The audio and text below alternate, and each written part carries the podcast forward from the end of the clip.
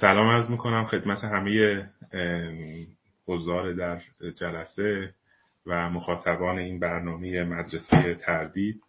من امیر حسین خداپرست هستم از مدرسه تردید. امروز در خدمت شما هستم و در واقع مسئولیت اجرای برنامه امروز به عهده من گذاشته شده. همونطور که می‌دونید برنامه امروز درباره خشونت پرهیزی هست با عنوان خشونت پرهیزی مشروط یا نامشروط.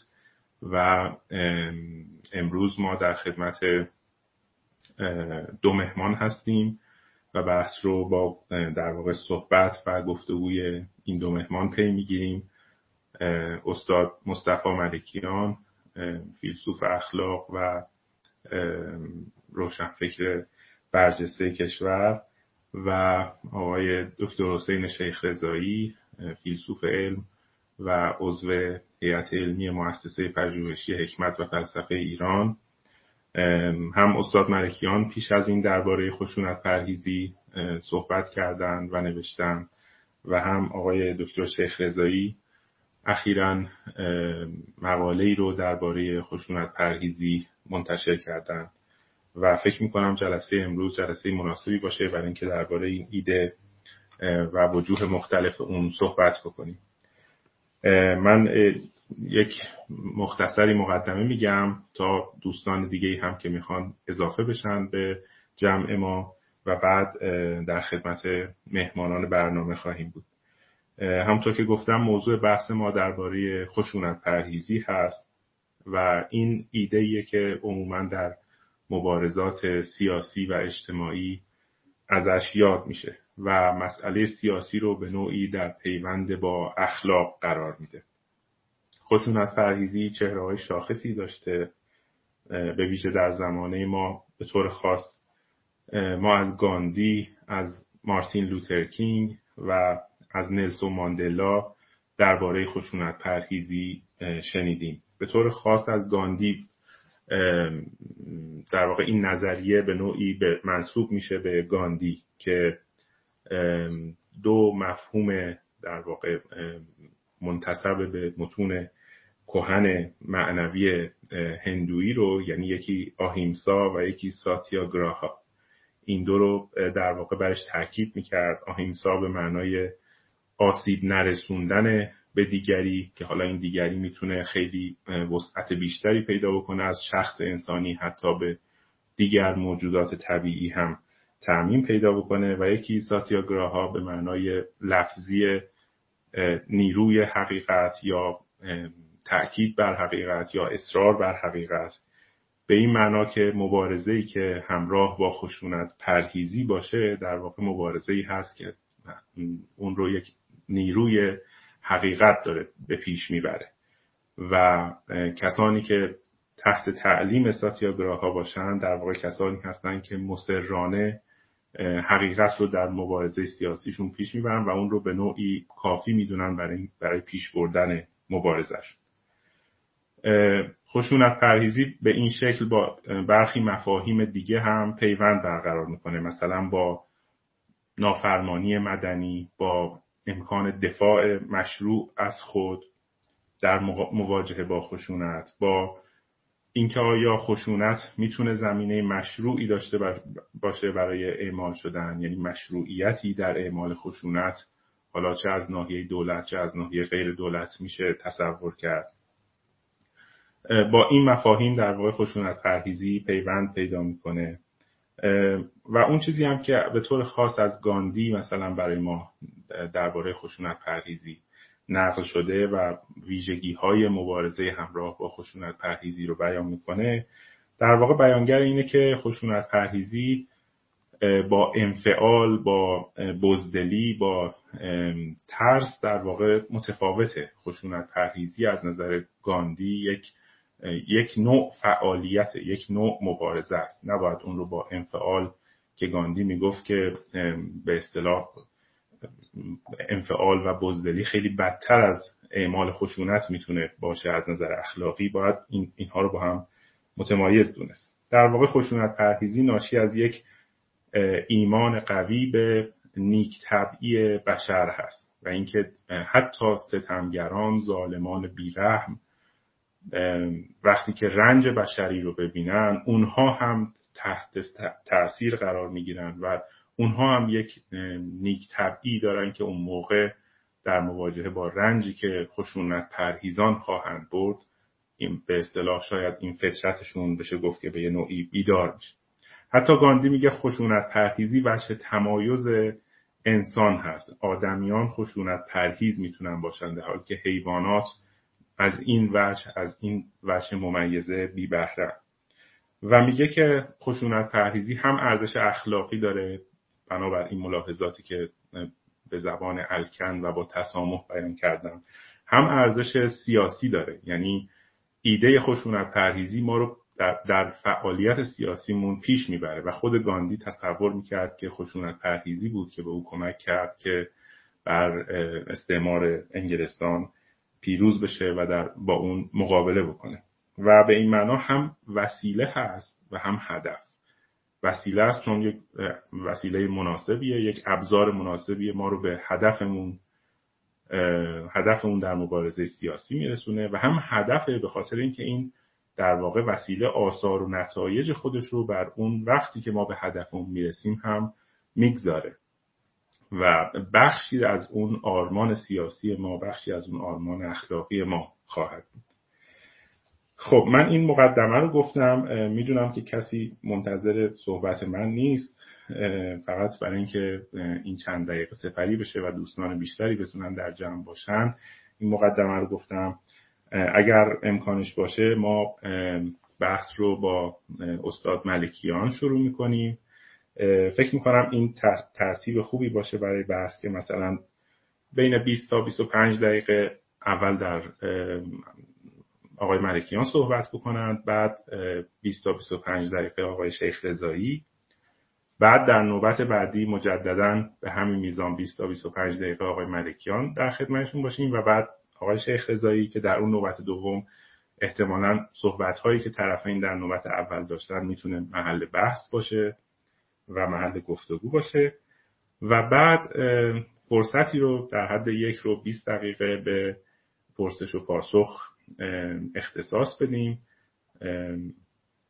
هم ممکنه من سوالاتی به ذهنم برسه که عرض بکنم هم دوستان می‌تونن سوالاتشون رو اون کنار در واقع در اون قسمت چت وقتی باز میشه ثبت بکنن و مکتوب بکنن. من سوال رو می‌خونم یا خود مهمانان برنامه سوال رو می‌بینن و تا جایی که بشه پاسخ خواهند داد.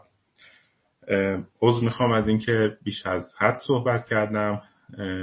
جناب استاد ملکیان در خدمتشون هستیم و فکر می‌کنم این نوبت اول بد نیست که در تصور شما رو از خشونت پرهیزی و ابعاد مختلفش بشنویم. بفرم. عرض سلام می‌کنم به همه هموطنانم هموطنان ستم دیده و اندوهگین و مصیبت زده در سرتاسر سر جهان و امیدوارم که با اعمال نوعی اقلانیت و نوعی اخلاقیت شاهد روزهای بهتر و سالهای بهتری در آینده باشیم. به همون صورتی که دوست و سرور عزیزم جناب آقای دکتر خداپرست اشاره فرمودند بحث درباره خشونت پرهیزی است و بنده به عنوان کسی که به خشونت پرهیزی قائلم در این جلسه شرکت می‌کنم. قبل از هر چیز من باید به این نکته متذکر بشم که وقتی بحث خشونت پرهیزی پیش کشیده میشه بسیاری در ذهنشون این متبادر میشه که گویا مخاطب سخن ما مردمند. فقط یا در درجه اول مردمند. واقعیت این است که لاعقل به گمان من هر وقت که بحث از خشونت پرهیزی میشه نه در درجه اول و نه منحصرا مردم محل بحث نیستند. در درجه اول حکومت ها مورد بحثند و در درجه دوم مردم. به جهت اینکه وقتی ما حکومت را با مردم حکومت ها را با مردمان مقایسه می‌کنیم می‌بینیم به دو جهت احتمال خشونت ورزی حکومت به مراتب بیشتر است از احتمال خشونت ورزی مردم. و وقتی که به دو جهت احتمال خشونت ورزی حکومت ها بیشتر از احتمال خشونت ورزی مردمانه در این صورت کسی که خشونت پرهیزی رو توصیه می‌کنه یا لااقل گمان خودش رو در باب خشونت پرهیزی استدلالی می‌دونه این اول مخاطبش حکومت ها هستند و دوم حکوم مردم. حکومت ها به دو جهت احتمال خشونت ورزیشون بیشتره. یکی این که اساسا حکومت ها هستند که همیشه طالب حفظ قدرت خودشان و حتی بست قدرت خودشانند. هر حکومتی از دموکراتیکترین حکومت ها تا استبدادی ترین و تمامیت خواه ترین حکومت ها همیشه دقدقه اولشون حفظ قدرت خودشون و بست قدرت خودشونه. فرق حکومت های دموکراتیک با حکومت های غیر دموکراتیک این است که حکومت های دموکراتیک حفظ قدرت و بست قدرت رو از راه های دموکراتیک حتی المقدور می‌خوان به انجام برسونن و حکومت های غیر دموکراتیک دیگه التزام و تقید به روش های دموکراتیک هم ندارن. و الا جزو ذات حکومت هر حکومت این است که قدرت خودش رو حفظ کنه و قدرت خودش رو بست بده. و طبعا حفظ قدرت و بست قدرت اقتضای خشونت ورزی رو به درجات متفاوت و گاهی به درجاتی فوق تصور یک انسان عادی داره. بنابراین اول باید گفت که حکومت ها هستند که باید خشونت ورزی خودشون رو مهار بزنند و ضبط و ربط کنند و سعی کنند که این خشونت ورزی رو تا آنجایی که می‌تونند کم کنند. این جهت اول. جهت دومی که حکومت ها بیشتر باید مخاطب باشند تا مردم اینه که حکومت ها علاوه بر اینکه میل به خشونت ورزی به جهت همون گرایششون به حفظ قدرت و بست قدرت بیشتره قدرت اعمال خشونتشون هم بیشتره. اصلا قابل قیاس نیست میزان توانایی یک حکومت برای اعمال خشونت با میزان توانایی مردم برای اعمال خشونت. حکومت ها هم از نیروی تسلیحاتی قیاس ناپذیری نسبت به نیروی مردم برخوردارند. هم از قدرت تبلیغاتی قیاس ناپذیری برخوردارند و هم از قدرت مالی قیاس ناپذیری برخوردارند. و به این جهت اصلا نمی شود تصور کرد که در یک وضع معادل و متوازنی این دوتا به سر می‌برند حکومت ها از سوی و مردم از سوی دیگری. بنابراین در همینجا تصریح کنم که هرچه بنده عرض می‌کنم در درجه اول مخاطبم حکومت و در درجه دوم مخاطبم مردمند. و این نکته دوست دارم که تا آخر در ذهن و زمیر مخاطبان عزیز بنده باشه. من هرگز وقتی که خشونت پرهیزی رو میگم نگاهم به مردمی نیست که برای احقاق حق خودشون دست به یک سلسله کارها می‌زنن. این در رتبه اول مخاطب مردم حکومت است و در درجه دوم البته مردم هم هستند. قبل از ورود در بحث دو تا نکته رو هم در اینجا بنده تذکر بدم. نکته اول این است که من اهل امر به معروف و نهی از منکر نیستم. من اهل ارشاد نیستم. امر به معروف و نهی از منکر ارشاد و اینکه از موضع بالا با دیگران سخن گفتن این نیازمند به یک سلسله شروطی است که هیچ کدام از این شروط رو من ندارم. نه وسعت علم من به حدی است که این قدرت رو داشته باشم. نه عمق فهم من از امور. نه قدرت تفکر من. نه گستره تجارب من. این چهارتا اصلا به من اجازه ارشاد هیچ کسی رو نمیده. این از جنبه نظری. از جنبه عملی هم من نه اون نیکخویی در درون و نه اون درست رفتاری در بیرون رو خودم هم ندارم که بتوانم خودم رو در خور این بدونم که کسی رو ارشاد بکنم. من به هر حال وجوه نظری لازم برای ارشاد و وجوه عملی لازم برای ارشاد رو مطلقا ندارم. من دارم رأی خودم را در این مسئله با هموطنانم در میون می‌گذارم و از هموطنانم حتی انتظار قبول هم ندارم. اما انتظار فهم دارم. انتظار دارم که فهم کنن. من چه میگم؟ اعم از اینکه بپذیرن یا نپذیرن. و نکته دومم اینه که سخنانی که من میگم مسلما مخالفان فراوانی خواهد داشت. مسلما ناقدان فراوانی خواهد داشت و طبیعی هم هست. هیچ مشکلی هم نیست. اما امیدوارم که مخالفان و ناقدان کل سخنان مرا در این دو تا 20 دقیقه بشنوند و بعد از اینکه کلش رو شنیدن داوری کنند. هر تکه از سخن وقتی منتزع میشه از کانتکست خودش میاد بیرون واقعا ممکنه چیزی القا بکنه که سخنگو در مقام القاء اون نبوده. کل سخن رو در نظر بگیرید. و به کل سخن من با توجه به صد و زیرش هر اشکالی و انتقادی که وارد می‌دونید دوست دارم که بشنوم. خب بپردازم به خشونت پرهیزی. اولا خشونت یعنی چه؟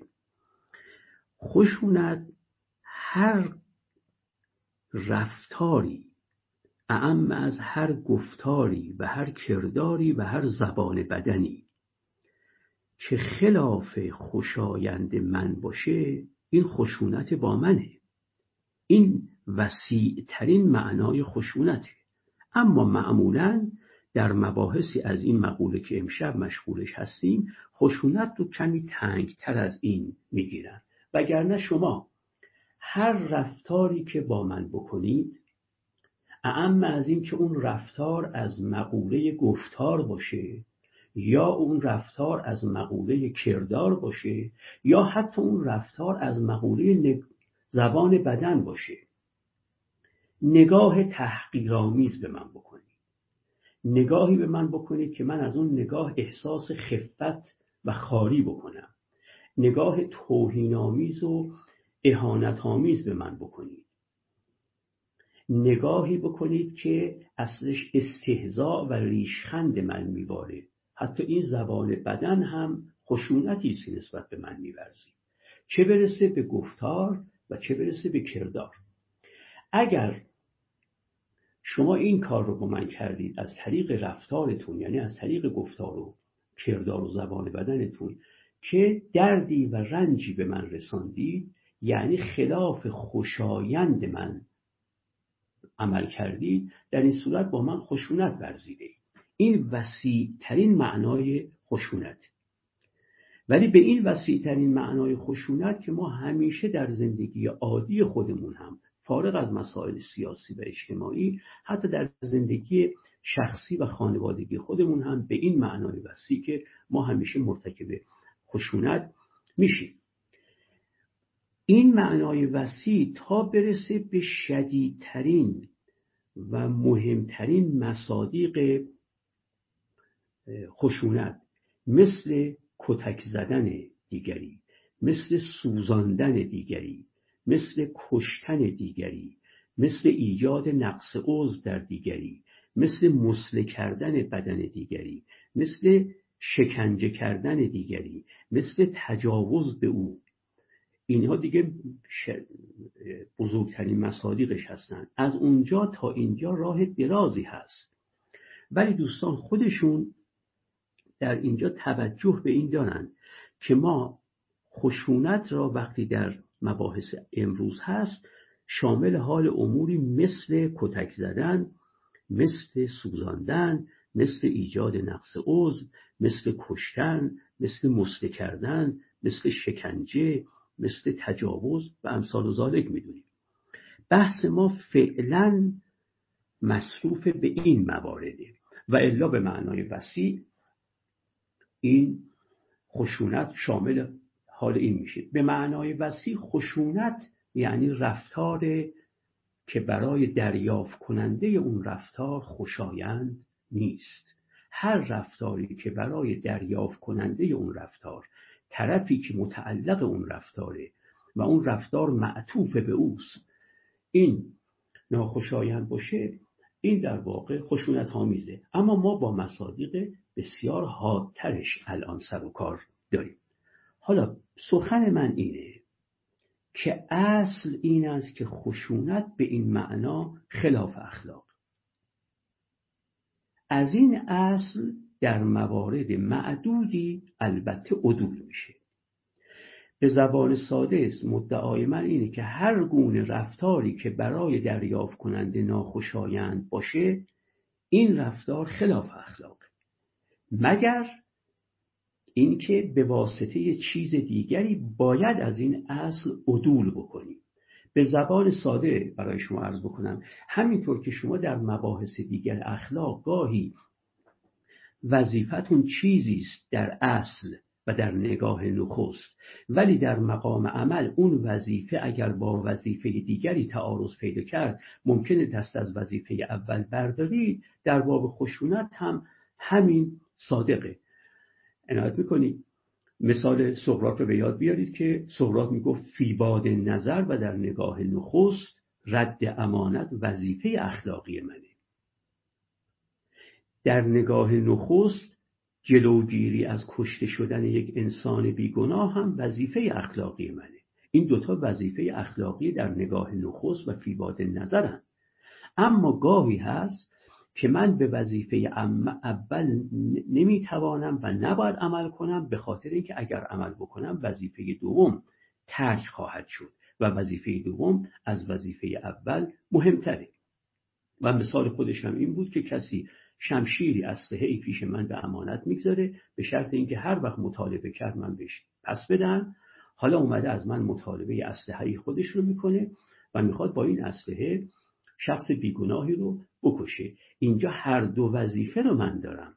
اما هنگام تعارض این دو تا وظیفه با هم باید ببینم کدام رو باید من بگیرم به قیمت اینکه وا هم دیگری رو. اون وقت در این مثال من دفاع از شخص مظلوم را می‌گیرم و از این راه اگر چاره دیگری ندارم رد امانت رو وامینم من معتقدم خشونت پرهیزی به این معنا وظیفه اخلاقی ماست. ولی گاهی این وظیفه اخلاقی با وظیفه اخلاقی دیگری تعارض پیدا می‌کنه و رعایت اون وظیفه اخلاقی دیگه مقدم می شود بر رعایت اصل خشونت پرهیزی. وقت در این گونه موارد ما باید دست از خشونت پرهیزی برداریم. خب حالا من چرا دفاع می کنم از خشونت پرهیزی؟ به نظر من میاد که دفاع از خشونت پرهیزی به دو جهت می‌تونه باشه. یکی به جهت مسلحت اندیشانه و یکی به جهت اخلاقی. جهت مسلحت اندیشانه با جهت اخلاقی بسیار متفاوته. ما در مسلحت اندیشی تمام هم مقممون اینه که به هدف برسیم. در اخلاق هم مقممون اینه که احکام و قواعد اخلاقی رو زیر پا نگذاریم. من می‌خوام عرض بکنم که هم به لحاظ مسلحت اندیشانه و هم به لحاظ اخلاقی ما باید خشونت نورزیم. گفتم غیر از موارد عدولش که من انشالله به اون موارد عدول هم اشاره می‌کنم. خب به لحاظ مسلحت اندیشی من در واقع به چه جهتی معتقدم که ما خشونت نباید ببرزیم مسلحت اندیشی همیشه دقدقش اینه که من به مقصود خودم برسم به هدف خودم برسم. کار رو به صورتی به انجام برسونم که امکان موفقیت من به بیشترین حد ممکن برسه. اگر من کار رو به صورتی انجام بدهم که نسبت به بدیلهاش به بیشترین حد من برسم به هدف خودم اون وقت این کار رو میگن کار مسلحت اندیشانه. خب حالا من به این جهت چهار تا مورد رو عرض می‌کنم که دفاع مسلحت اندیشانه است از خشونت پرهیزی. نکته اول اینه که خشونت پرهیزی خسارات عظیم انسانی مادی و معنوی به بار میاره. شک نیست که هر وقت من و شما هر دو در مقام خشونت ورزی باشیم در قیاس با وقتی که یکی از ما در مقام خشونت ورزی است و در قیاس با وقتی که به طریق اولا هیچ کدام از ما در مقام خشونت ورزی نیست در قیاس با این خسارات انسانی خسارات مادی و خسارات معنوی خیلی خیلی کمتر خواهد بود بنا به تجربه تاریخی. این یک ادعای تاریخی تجربیه که خسارات کمتر خواهد بود. خسارات انسانی معلومه مرادم کشته شدن انسان هاست و تمام آنچه به انسان بدن انسان ها مربوط میشه. وقتی میگم خسارات مادی هم معلومه سرمایه های مادی که از دست میرن و خسارات معنوی که میگم آثار ذهنی و روانی است که خشونت ورزی بر روی بازماندگان خشونت می‌گذاره. آنهایی که بازماندگان صحنه خشونت ورزیان اینا بعضی ها تا نسلها بعد آثار ذهنی و روانی خشونتی که شاهدش بودند این درشون هست. تحقیقات اخیر در زیست شناسی نشون داده که ضربه هایی که پس از خشونت ورزی بازماندگان می‌خورن حتی قابل توارث هم هست. یعنی ممکنه این ترومایی که من بر اثر مشاهده صحنه های خشونت آمیز آرزم شده این ضربه روحی ممکنه از طریق من به فرزندانم از طریق ژنتیک انتقال پیدا بکنه. خب این نکته اوله. اگر بنابراین است که کمترین خسارت انسانی کمترین خسارت مادی و کمترین خسارت معنوی آرز انسان ها بشه به نظر میاد که تجربه تاریخی میگه این در اجتناب یکی از طرفین. از خشونت ورزی و به طریق اولا در اجتناب طرفین از خشونت ورزی بیشتر محقق میشه. این نکته اول. نکته دومی که وجود داره اینه که اگر شما دست به خشونت بردید اگر ما دست به خشونت بردیم اگر حکومت دست به خشونت برد اگر من شهروند دست به خشونت بردم و محیط از راه این خشونت متقابل رادیکالیزه شد و رادیکالیزه تر شد و باز هم رادیکالیزه تر شد. انصافا پیروز این میدان کی خواهد بود؟ کی از این میدان میاد بیرون؟ پیروز.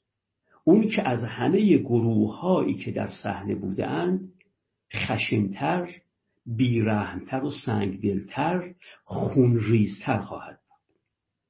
وقتی که همه خشونت رو میارن. برنده اونی است که از همه حاضر است بیشتر خون بریزه خشونت ببرزه سنگدلی و بیرحمی و قصاوت قلب نشون بده. خب اینی که از صحنه میاد بیرون کاری نداریم کی خواهد بود. اصلا کاری به این نداریم. هر که می‌خواد باشه. حکومت باشه بخشی از حکومت باشه مردم باشن هر که می‌خواد باشه. بالاخره این خشنترین بوده که تونسته زمام اون رو در دست بگیره. آیا به نظر شما یک همچین گروه خشنی خواهد گفت که تا امروز ضرورت داشت من خشونت ببرزم با رقبای خودم؟ برای که از میدان بدرشون کنم. حالا که حکومت رو در دست گرفتم دیگه از فردا به مقتضای عدل به مقتضای انصاف به مقتضای شفقت به مقتضای مدارا به مقتضای مسالمت جویی رفتار می‌کنم. به هیچ وجه. استعدادی که در این گروه هست تا استعداد خونریزی تا امروز معطوف به رفقاش بود به رقباش بود عوض می‌خوام و از فردا معطوف به من و توی شهروند خواهد نمی‌تونه این حکومتی که داد دیروز خون میریخت و از این راه به توفیق دست پیدا کرد این نمی‌تونه از فردا مهربان بشه. منتها تا دیروز با رقباش این رفتار رو می‌کرد از فردا با من توی شهروند این رفتار رو می‌کنه اینه که از محیط های رادیکالیزه هیچ وقت حکومت هایی بیرون نیامدند و قدرت پیروز نشدن که از فرداش به مهربان ترین صورت با مردم خودشون رفتار بکنن اینم نکته دومه. باز اینم ببینید به مصلحت اندیشی رفت داره. هنوز به اخلاق نرسیدم. دارم میگم اینم نکته است نکته سومی که وجود داره اینه. وقتی من با شما خشونت میورزم ولی شما خشونت من رو با خشونت جواب نمیگید و خشونت ورزی نمی کنید بنا به تحقیقات فراوانی که واقعا من فراغ بال ندارم الان که به شما نشانی بدم. وقتی که من خشونت می‌کنم با شما و شما خشونت نمی کنید استعداد احساس شرم و احساس گناه و تقصیر در من ستمگر بالا میره. یعنی اگر من خشونت بکنم و شما هم خشونت من رو با خشونت جواب بدید این که من احساس شرم بکنم و احساس گناه و تقصیر بکنم من ستمگر البته. شما که ستم دیده ای ولی من ستمگر. احساس شرم بکنم و احساس گناه بکنم احتمالش خیلی کمه. اما برعکس اگر شما هیچ خشونتی نشون ندید به احتمال بسیار قوی دیر یا زود من ستمگر از رفتار خودم احساس شرم می‌کنم احساس گناه و تقصیر می‌کنم.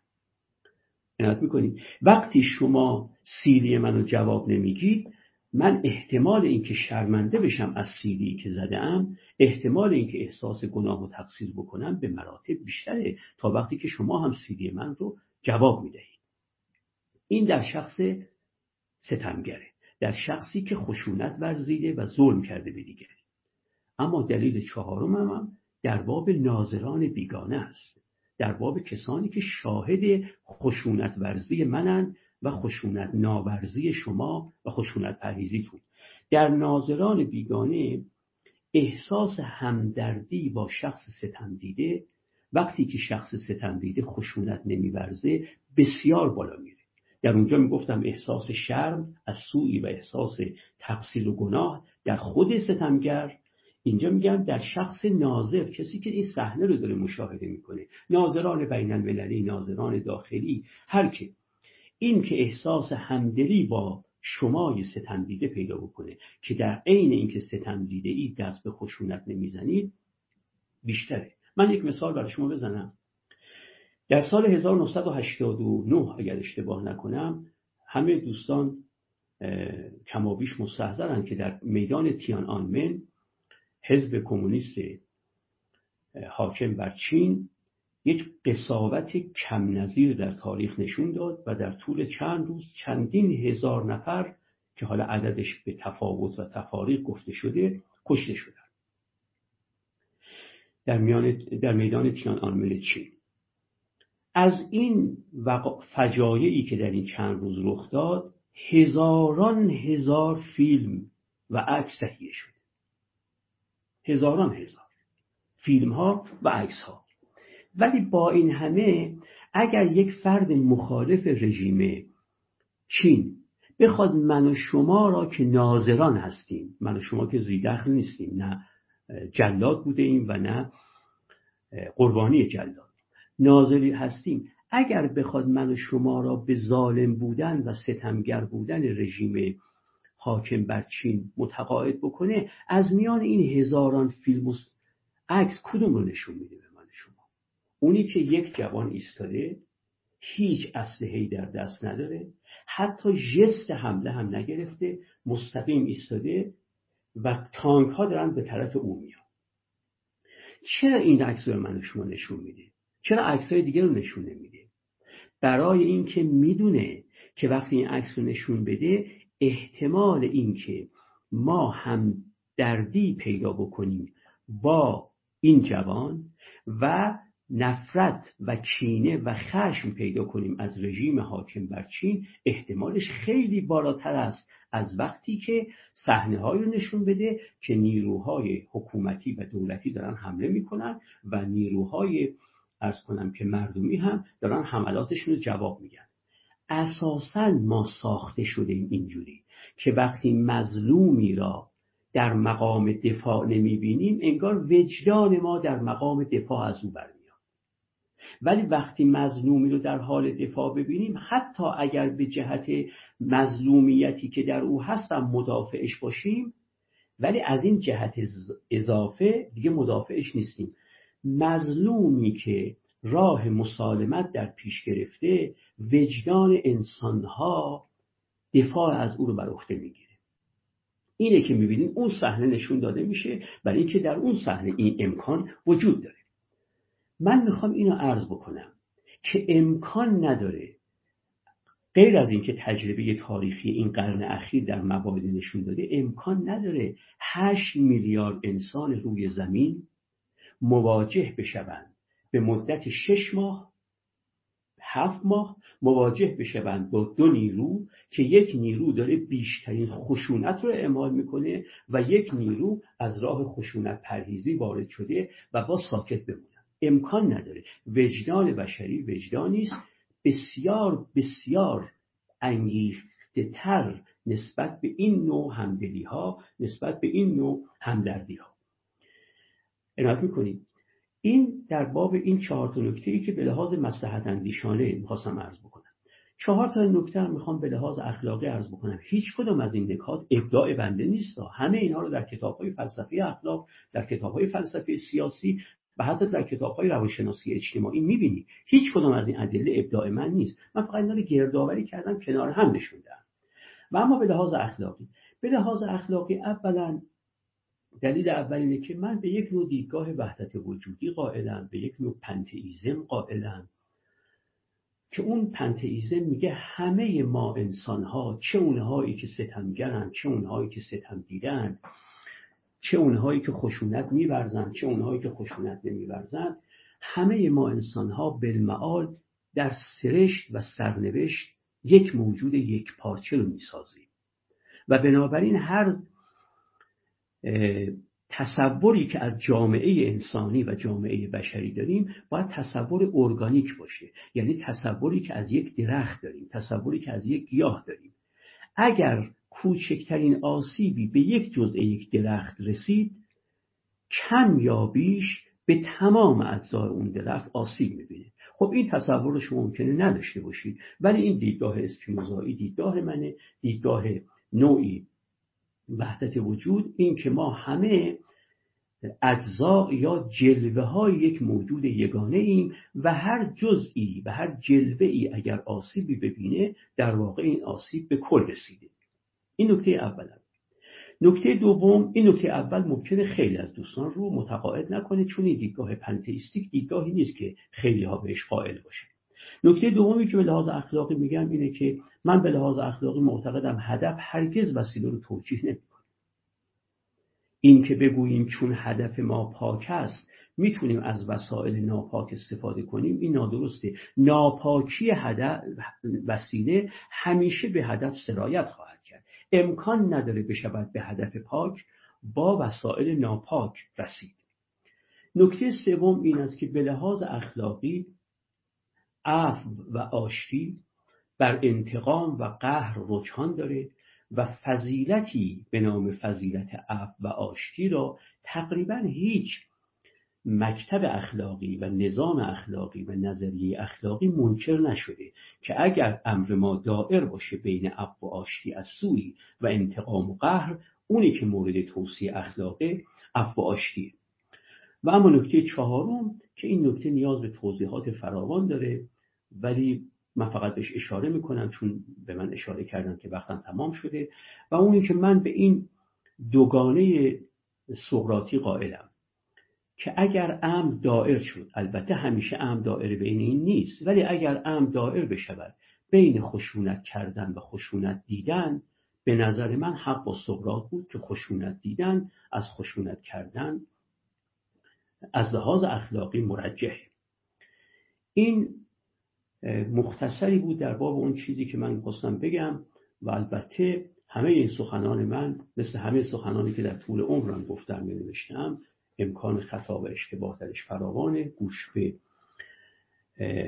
سخن ناقدان میدم و امیدوارم که اگر اشتباهی کرده باشم که احتمالا کردم رفت بشه. متشکرم. خیلی ممنون از لطف شما. ممنونم. آقای دکتر شیخ رضایی صدای منو میشنوی؟ بله بله. شما خب. صدای من دارید؟ بله. شما تصویرم خواهید داشت یا نه؟ بله من الان سعی می‌کنم تصویرم فعال بسیار. خب من یه بخوام خلاصه بکنم در یک دقیقه. آقای ملکی گفتن که در مقدمه بحثشون گفتن که مخاطبشون از این بحث بیشتر حکومت ها هستن چون حکومت ها قدرت بیشتری دارن قدرت بیشتری در اعمال خشونت دارن و بعد تعریفی از خشونت ارائه کردن یک معنای وسیعی از خشونت رو گفتن و بعد معنای خاص و حادی از خشونت که به طور ویژه به بحث ما نزدیکتر هست و بعد گفتن که از خشونت پرهیزی به دلایل مسلحت اندیشانه و دلایل اخلاقی میشه دفاع کرد. البته گفتن که مثل هر ارزش یا قاعده اخلاقی دیگه وقتی ما به تعارض ارزش ها یا تعارض قواعد اخلاقی بر بخوریم ممکنه که بنا به موقعیت لازم باشه که از خشونت پرهیزی هم عدول بکنیم. ولی علل اصول یکی از ارزش ها یا قواعد اخلاقی که ما رو می‌تونه راهنمایی بکنه خشونت پرهیزیه. و بعد چهار دلیل مسلحت اندیشانه و چهار دلیل اخلاقی بر دفاع از خشونت و پرهیزی اقامه کردن. این حالا دیگه من وارد جزئیاتش نمیشم. ما صحبت شما رو خواهیم داشت. حالا 25 دقیقه حدود 25 دقیقه تا نیم ساعت. شما فرصت دارید. بعد مجدد در خدمت آقای ملکیان هستیم. من فقط تصویر خودم رو از اینجا به بعد وقتی که شما یا آقای ملکیان صحبت کنید میبندم که تمرکز مخاطب به هم نخوره. در خدمت شما هستیم. خیلی ممنون. فقط من مطمئن بشم که صدای من هستش. بله صدای شما میاد. بسیار. بله. من سلام عرض می‌کنم خدمت حضاری که زحمت کشتن در جلسه حضور دارن. خدمت جناب استاد ملکیان آقای دکتر خداپرست و بقیه دوستانی که زحمت برپایی جلسه رو کشیدن. منم می‌خوام قبل از شروع صحبت یادی بکنم از کسانی که در اتفاقات اخیر جانشون رو از دست دادن یا آسیب و لطمات دیگری دیدن و در واقع برای رسیدن به یک زندگی انسانی تر و محترمانه تر متحمل خساراتی شدن و امیدوار باشم و نمی‌دونم خوشبین باشم به اینکه شرایط ما در آینده نچندان دور بهتر بشه و این تلفات دیگه بر روی دست جامعه گذاشته نشه. یکی دو تا نکته مقدماتی می‌خوام عرض کنم و بعد وارد بحث بشم. نکته مقدماتی اول اینه که از یک جهت پرداختن به مسئله خشونت از دید فلسفی تا حدی در جامعه فلسفی ما و نوشتارهایی که به زبان فارسی هست کمه. به این معنا کمه که البته نوشته ها و آثاری درباره خشونت پرهیزی وجود داره به زبان فارسی.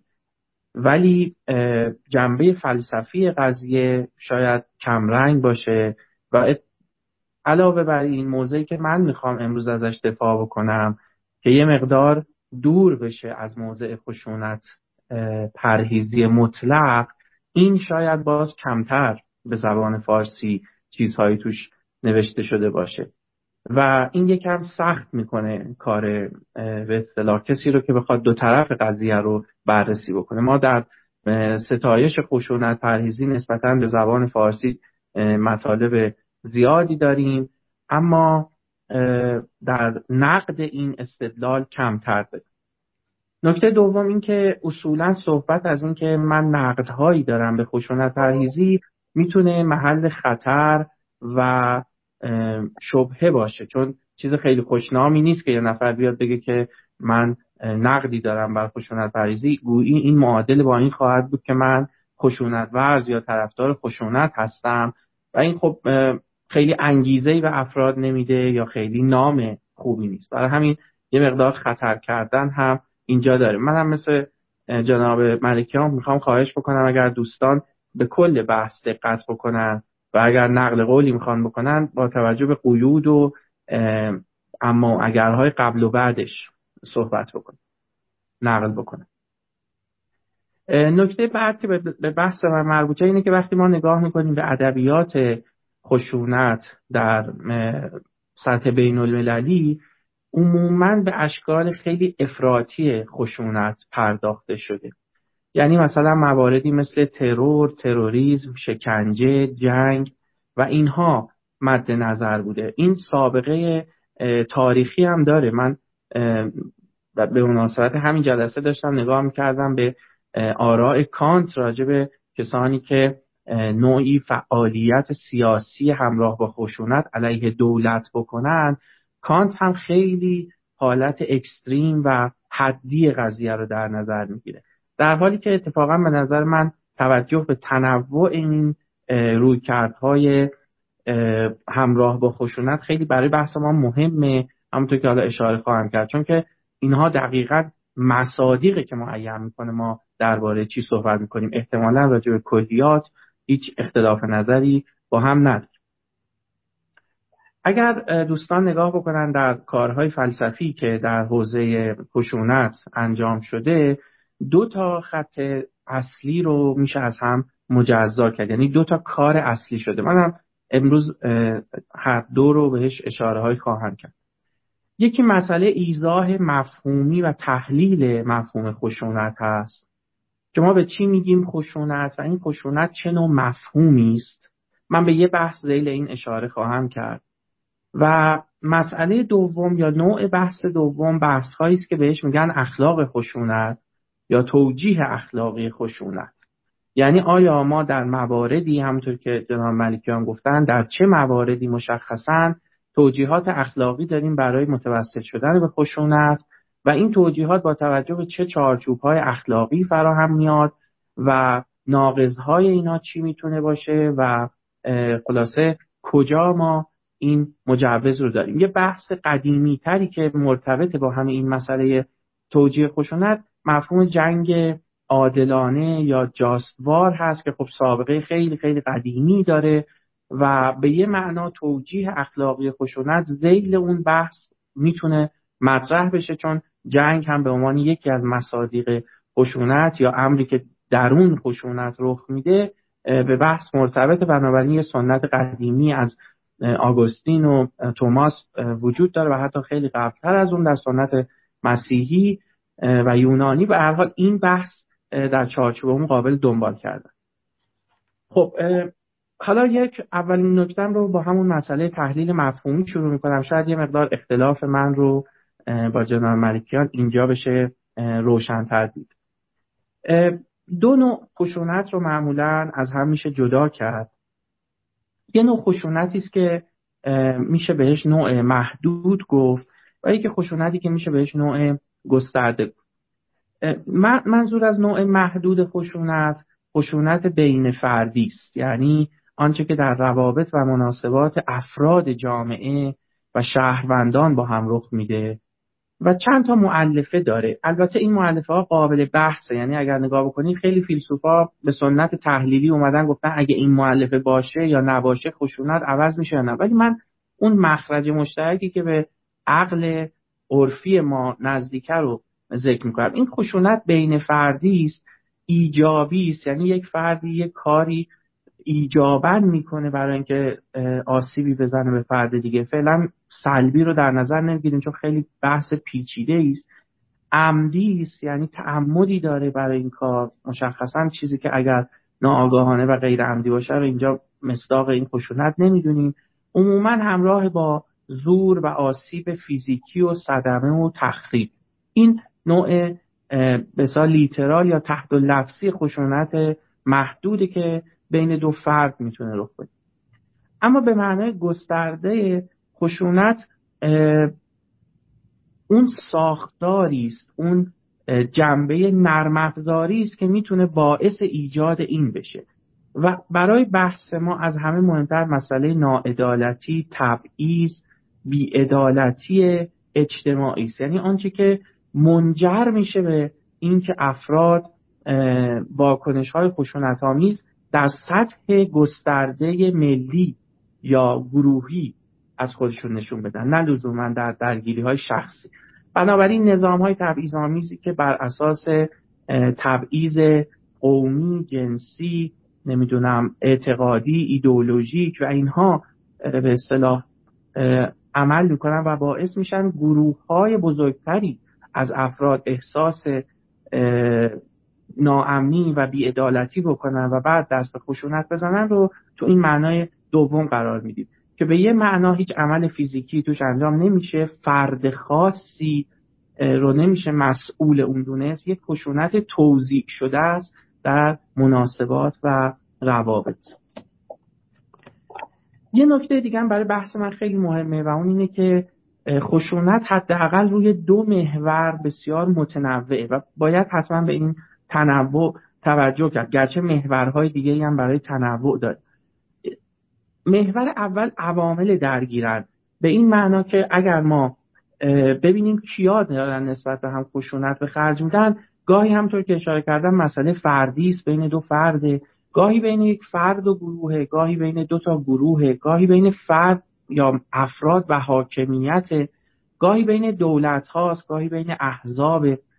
از این جهت مهمه که خشونت یک ترم بسیار عام نیست و چه بسا چیزی که ما راجع به خشونت مردم علیه حاکمیت بگیم قابل تعمیم و تسری به خشونت بین فردی نباشه. از این جهت این تنوع مهمه. و نکته دوم که هم جناب ملکیان اشاره کردن هم من چند لحظه پیش اشاره کردم میزان خشونت هم باز بسیار مهمه. یعنی میزان اون صدمه و خسارت تعیین کننده است در حکم اخلاقی که ما میدیم.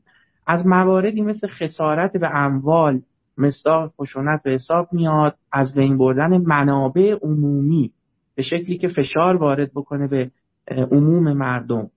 خشونت به حساب میاد ضرب و شتم قتل تجاوز شکنجه ترور. قلدری کردن خشونت کلامی خشونت ساختاری و انواعش بنابراین خیلی متنوع و باید وقتی از روایی یا ناروایی اخلاقی صحبت می‌کنیم دقیقا ببینیم روی این محور مختصات راجع به کدوم مستاق می‌خوایم صحبت بکنیم. و در واقع همین شاید باعث سوء تفاهمی که کسی خیلی راحت به سمت این نره که بگه خشونت در مواردی مجازه چون به سرعت متهم به این میشه که ای پس اگر تجاوز شد اگر قطع شد اونم مجاز. این رو باید همیشه در ذهن خب سوال اصلی در ایزاه مفهومی خشونت که برخی فیلسوفان بهش پرداختن و بحث بسیار جالبی است اینه که آیا خشونت مفهومی نرماتیو یا هنجاری یا ارزش گذارانه هست یا نیست؟ یعنی چی؟ یعنی اینکه آیا وقتی ما عملی رو کنشی رو گفتاری رو متصف می‌کنیم به خشن بودن آیا داریم میگیم این به لحاظ اخلاقی هم مضمومه؟ یعنی بخشی از معنای خشونت اینه که اخلاقا مضموم هست یا نیست. سازنده مفهوم خشونت اینه که خطا بودن ناروایی بد بودن درش مندرج هست یا مندرج نیست. به عبارت دیگه ما آیا دلیل مفهومی پیشینی یا معنایی داریم که هر جا هر زمان هر مکان خشونت رو دیدیم بگیم که عملی خلاف اخلاق داره انجام میشه. اینو در انگلیسی یه جور دیگه هم توضیح دادن و اون رابطه بین واژه خشونت یعنی violence و فعل violation یا to violate اگر کسی بگه که بخشی از معنای خشونت یا violence اون مسئله ضد اخلاقی بودن گویی داره میگه هر جا violence هست یک violation ی هم هست یه نوع تخطی هم هست. حالا چه تخطی از امر اخلاقی چه تخطی از قانون چه تخطی از ترجیحات مورد تایید یا هر چیزی خب این این به نظر سوال بسیار مهمی است و اثرگذاره برای بحثی که ما می‌خوایم انجام بدیم. خب استراتژی بند این خواهد بود که بگم ما یک نمونه ها و مواردی داریم که به ما نشون میده خشونت داریم ولی امر ضد اخلاقی نیست. بنابراین اگر این موارد موفق باشه نتیجه که ازش من می‌گیرم اینه که اخلاقا مضمون بودن بخشی از معنای خشونت نیست بلکه یک امری است امکانی یعنی باید دید آیا محقق شده است یا محقق نشده است. خب بعضی نمونه ها خیلی روشنه. جناب ملکیان هم اشاره کردن. من به سرعت از اینا میگذرم. در جنگ مشخصا یکی از اون مواردی است که اگه خیلی موارد استثنا رو کنار بذاریم در تاریخ شهود عموم مردم و شهود عموم ما اینه که جنگ وضعیتی است به خصوص جنگی که تحمیل میشه به یک فرد و او به شکل عادلانه ای داره اون جنگ رو واردش میشه نه اینکه تجاوزی از جانب خودش داره صورت می‌گیره. وارد شدن در این جنگ و انجام برخی اعمال در اون اخلاقا مجاز. بنابراین این نمونه است که یک دیفیتری یا یک ناقضی همونطور که جناب ملکیان گفتن اون حکم اولیه رو نقض می‌کنه. دفاع مشروع و شخصی هم باز یه نمونه است که کمتر درش مناقشه هست. این دفاع رو من محدود می‌کنم به موردی که کسی تحت ظلم و خشونت قرار می‌گیره و به شکل ناخودآگاه و غیر ارادی واکنش رفلکتیوی انجام میده. به این معنا که مثلا یه واکنش تدافعی انجام میده برای اینکه کشته نشه برای اینکه جانش از بین نره برای اینکه بیش از این ضربه نخوره. فرض بکنید شما در خیابان راه میرید و یه فردی چاقوی به نمی‌دونم شما می‌زنه. این واکنش انعکاسی و رفلکتیو شما برای اینکه چیزی اگه در دستتون هست بگیرید و با اون فرد رو بزنید از خودتون دور کنید یا صدمه بهش بزنید که بیشتر به شما آسیب نرسه خب عموم افراد میپذیرن که این واکنش بدون برنامه ریزی قبلی خشونت هست اما اخلاقا مضموم نیست. این نمونه هم فکر نمی‌کنم خیلی مناقشه توش باشه. اما دو نمونه بعدی به نظر من بهتر و گویاتر است. یک مورد اینه که شما مورد خشونت قرار بگیرید اما نه در واکنشی تدافعی ناآگاهانه و واکنشی خشونت بورزید بلکه تعمل کنید از, از اون رویداد فاصله بگیرید و به خصوص اگر تکرار بشه اون اتفاق احساس کنید که اگر شما واکنش درخور و مناسبی انجام ندید دیگه شخص فضیلتمندی به حساب نمیاد.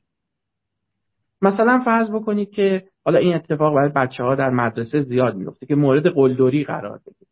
یه گروهی به حالا به هر دلیلی به دلایل غیر موجه یکی رو آزار کلامی بدن یا بزن خب بار اول بار دوم بار سوم ولی یک جایی فرد احساس بکنه که اگر من واکنشی متناسب با این موقعیت که دوش هستم انجام ندم یک پارچگی شخصیت من عزت نفس من شجاعت من و حتی اقلانیت من زیر سوال رفته و از این به بعد اصلا کسی منو فرد جدی به حساب نمیاد. یعنی من متصف میشم به یه آدم تو خوره که نمی‌تونه از خودش دفاع بکنه. نکته ای که طرفداران این نوع خشونت بهش اشاره کردن اینه که و این نکته جالبه اینجا شما خشونت نمیورزید برای اینکه به هدفی برسید و اون هدف این باشه که از دست اون فرد خشن در اون لحظه رها بشید بلکه خود و اون خشونت ورزی برای شخصیت شما اهمیت داره. یعنی اینکه یک پارچگی و یگانگی شخصیت شما رو دچار اخلال و مشکل نکنه و شما شخص فضیلتمندی باشید. و از غذا اتفاقا کسانی که از این نوع خشونت دفاع می‌کنن میگن در حتی در چارچوب عرستویی قابل دفاعه. همونطور که عرستو میگه شخص فضیلتمند خشمش رو به موقع و به اندازه بروز میده امتداد اون خشم خشونته.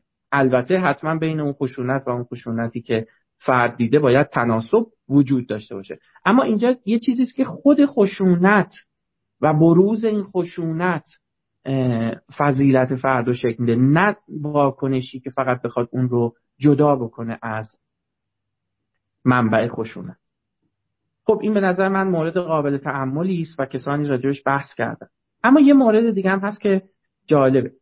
ما در زندگی روزمره مواردی رو به رسمیت می‌شناسیم که فرد خودش رضایت آگاهانه داده باشه که خشونتی در مورد خودش اعمال بشه و اون خشونت فقط محدود به اون فرد باشه.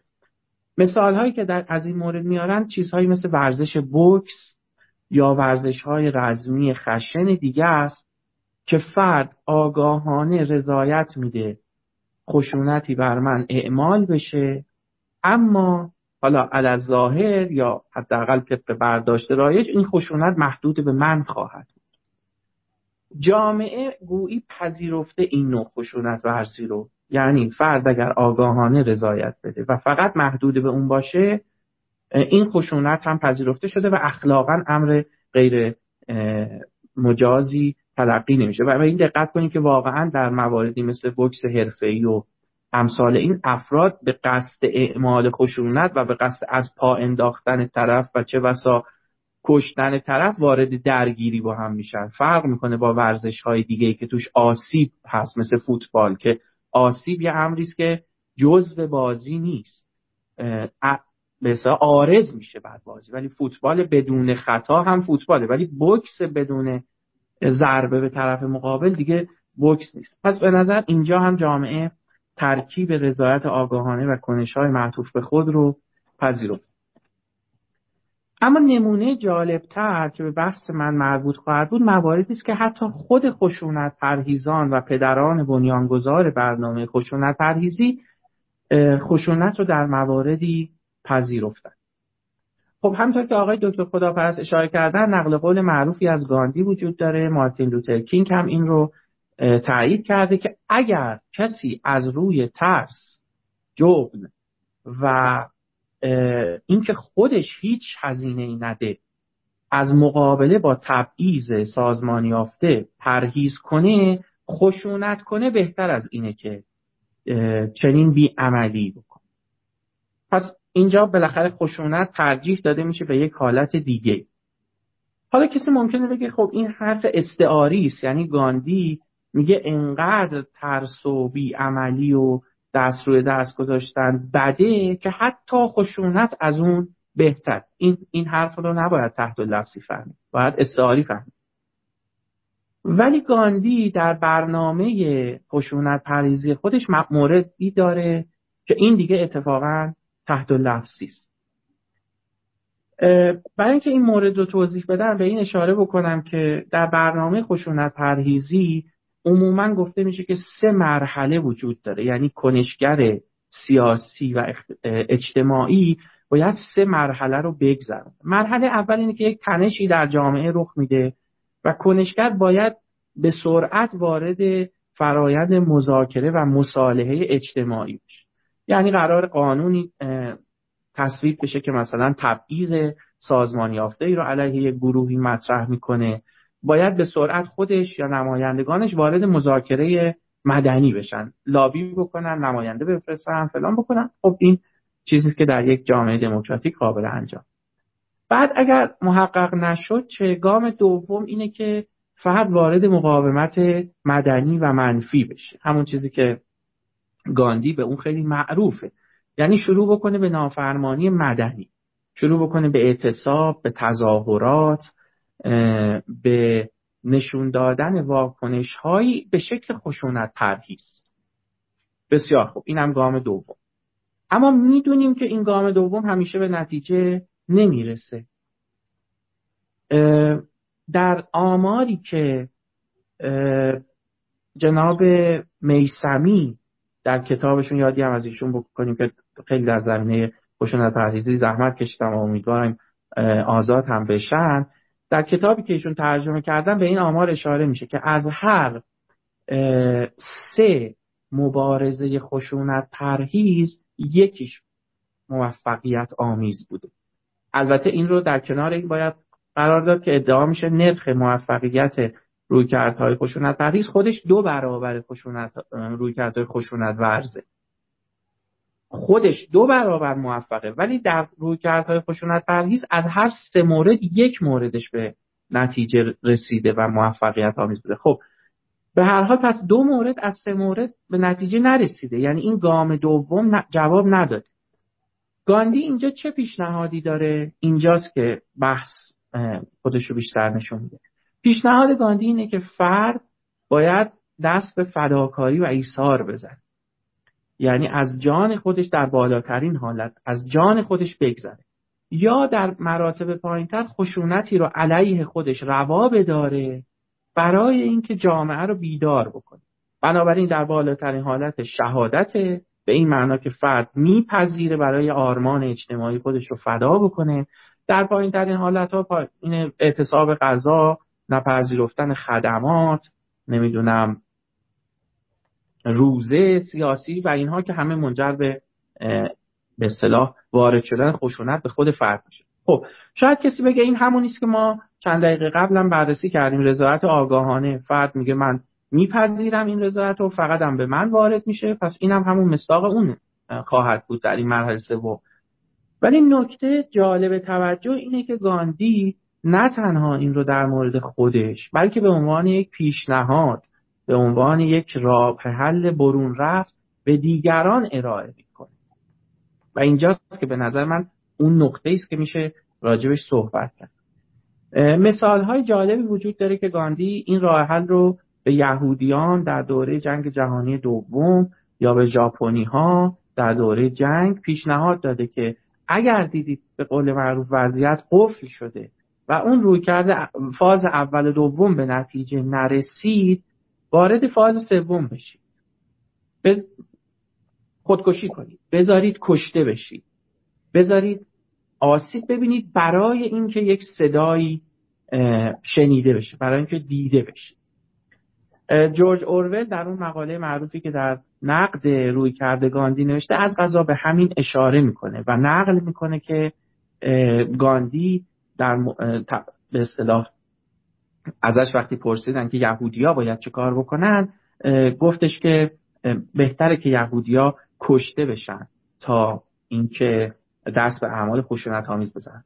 بنابراین نکته من اینه در این مرحله سوم یک نوع خشونتی داریم که حتی از دید فردی که خشونت پرهیزه داره تایید میشه نه فقط در مورد خودش بلکه در مورد دیگری بلکه در مورد گروه های عظیمی از انسان ها ولی ترجیح داده میشه به اینکه خشونت به یک فرد غیر به اون فرد خشونت ورز اعمال بشه خب من همه این, این مثال ها رو بذارم کنار هم. به نظر می‌رسه که خشونت رو نباید بخشی از معناش یا مفهومش رو مضمون بودن اخلاقی دونست. بلکه این, این یک امر امکانی است البته این هیچ منافاتی با این نداره که ما بگیم اکثر موارد خشونت به لحاظ اخلاقی مضمومه این هیچ هیچ منافاتی با این نداره بنده هم این اعتقاد داره.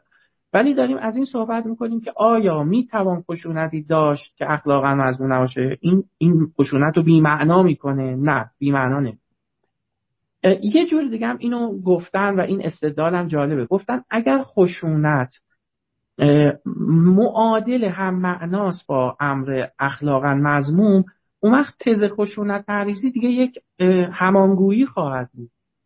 به خاطر اینکه خشونت یعنی امر اخلاقا مضموم اون تز هم داره میگه امر اخلاقا مضموم رو ارتکابش اخلاقا مضموم دیگه تز دندونگیری نیست. تزی که احتیاج به دفاع داشته باشه نیست.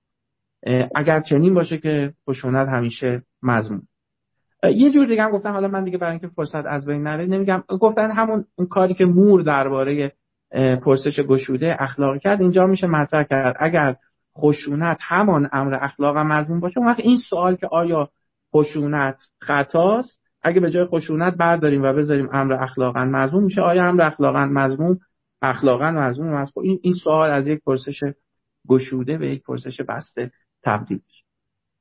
خب من آقای دکتر خداپرست اگر به من لطف کنید بگین من چقدر زمان داشتم و چقدر از بین رفت الان آقای دکتر شما می‌تونید یه دو سه دقیقه ادامه بدید بعد بله. در خدمت آقای ملکی بسیار.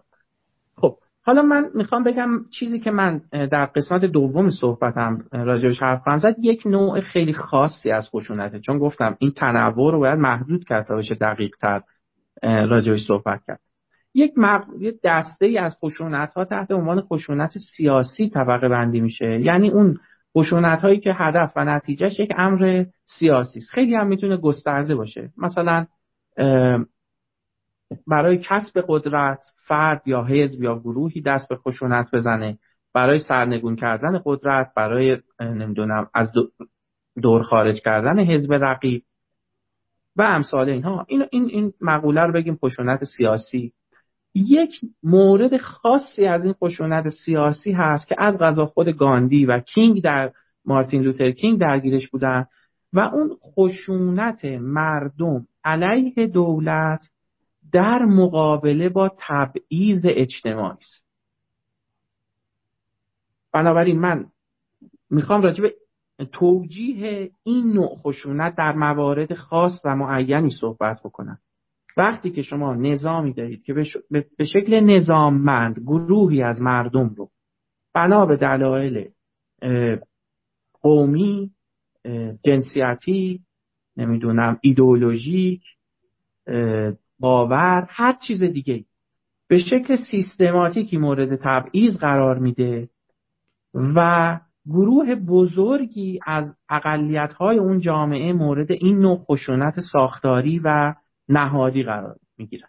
که از غذا هم اون استقلال هند و جنبش آزادی سیاهان در امریکا هر دو مشخصا عضو این رده هستند. من در بخش دوم راجع به این یکم صحبت خواهم کرد که به اصطلاح تا چه اندازه با چه فرایندی از چه نوعی میشه از خشونت در این مورد صحبت کرد و به خصوص اگه به اون مرحله سومی برسیم که گاندی میگه یعنی مرحله که شما مقاومت مدنی کردید و نتیجه نرسیده.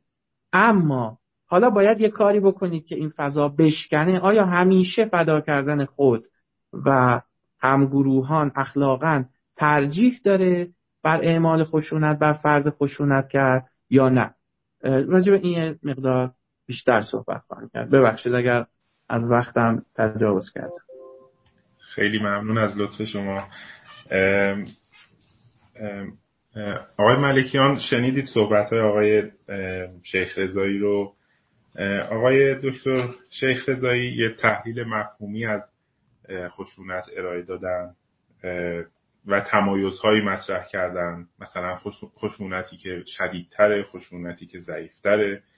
خشونتی که محدود و بین فردی هست خشونتی که گسترده است و ساختاریه و عواملی رو گفتن که اینا تعیین کننده است در حکم اخلاقی درباره خشونت. مثل تنوعی که در طرفین خشونت می‌تونه وجود داشته باشه و میزان خشونتی که اعمال میشه. ولی فکر می‌کنم چیزی که خیلی به طور خاص در خور توجه و بحث هست. اون پرسش مهمه و اون اینکه که ایشون گفتن و اون اینکه آیا مفهوم خشونت یک مفهوم هنجاریه و آیا میشه دلایل پیشینی بر نفی خشونت بر مذمت خشونت آورد یا نه؟ و مصادیقی رو ایشون گفتن که به نظر میاد که هر کدوم به نوعی نشون میدن که خشونت حالا قدری از خشونت در اون رواست. مثل جنگ عادلانه مثل دفاع شخصی مشروع مثل رضایت به خشونت مثل خشونتی که در مقابل رزیلت بزدلی هست و اینها. دلایل اخلاقی و مسلحت اندیشانه ای که شما گفتید رو هم داریم در مجموع. هشت دلیل چهار دلیل مسلحت اندیشانه و چهار دلیل اخلاقی. با توجه به نکاتی که آقای دکتر شیخ رضایی گفتن شما بفرمایید آیا نکته به ذهنتون می‌رسه در این مورد؟ و یا ادامه بحثتون رو در خدمتتون باشیم. خب بنده عرض سلام خدمت آقای دکتر شیخ رضایی دوست عزیز و سرورم دارم. خیلی از مطالبی که آقای دکتر گفتند کاملا مورد قبول منه و خبر نداشتم که تا این حد ما به هم نزدیکیم. و خیلی خیلی استفاده کردم از بیان ایشون اما مهمترین نکته ای که در سخن ایشون بود و اتفاقا شما هم به اهمیتش توجه داشتید اینه که آیا خشونت مفهوم هنجاریه یا مفهوم توصیفیه و هنجاری نیست. و در اینجاست که من با آقای دکتر مخالفت دارم و معتقدم که بین دو چیز باید تفکیک کرد. و من هم معتقدم که خشونت مفهوم هنجاری نیست و مفهوم توصیفیه. ولی در عین حال اون نتیجه ای که برش مترتب کردن آقای دکتر اون نتیجه مترتب نمیشه. متاسفانه باید وارد یک بحثی بشم که چه بسا اندکی دشواری داشته باشه ولی با اختصار هرچه تمامتر و سعی می‌کنم با وضوح عرض بکنم. یک بحث در فلسفه زبان وجود داره و در بعضی از شاخه های زبان شناسی هم و اون اینه که واژه ها به طور کلی در هر زبانی گاهی بار معنایی فقط دارند و گاهی بار عاطفی حالا چه بار عاطفی مثبت و چه بار عاطفی منفی دارند. عنایت می‌کنید این یک بحثی است که همه سروران باش آشنایی دارند مثال بزنم. ببینید در زبان فارسی کلمه میز بار معنایی داره. ولی بار عاطفی نداره. یعنی وقتی شما که کلمه میز رو می‌خوانید یا میشنوید هیچ احساس و عاطفه مثبت یا احساس و عاطفه منفی در شما برانگیخته نمیشه. میز فقط بار معنایی داره. یا به زبان ساده می‌تونیم بگیم بار معنایی داره و بار عاطفیش خونساست. و بار عاطفیش خونساست یعنی بار عاطفی مثبت یا منفی نداره. به همین ترتیب اگر من بگم شیشه شیشه هم بار عاطفی مثبت یا منفی نداره فقط بار معنایی داره. عنایت می‌کنید بیش بیشتر الفاظی که در یک زبان به کار میرند و به تعبیر دقیقتر بیشتر واجه هایی که در یک زبان به کار میرند عموما اینطورند که بار معنایی دارند و بار عاطفی ندارند. بعضی از فیلسوفان زبان به جای اینکه بگن بار معنایی دارند و بار عاطفی ندارند میگن بار معنایی دارند. بار عاطفی هم دارند ولی بار عاطفیشون خونساست فرق نمی‌کنه. دو تا مطلب یکیه.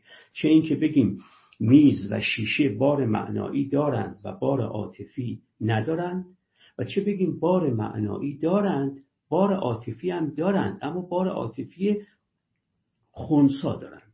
بار عاطفی خونسا یعنی نه احساس و عاطفه مثبتی در تو برمیانگیزند یا نه احساس و عاطفه منفی.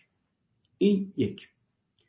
اما یک سلسله واجه هایی در هر زبانی هستند که علاوه بر اینکه بار معنایی دارند بار عاطفی هم دارند. مثال بزنم. کارگر لغت کارگر یک بار معنایی داره که هممون می‌دونیم.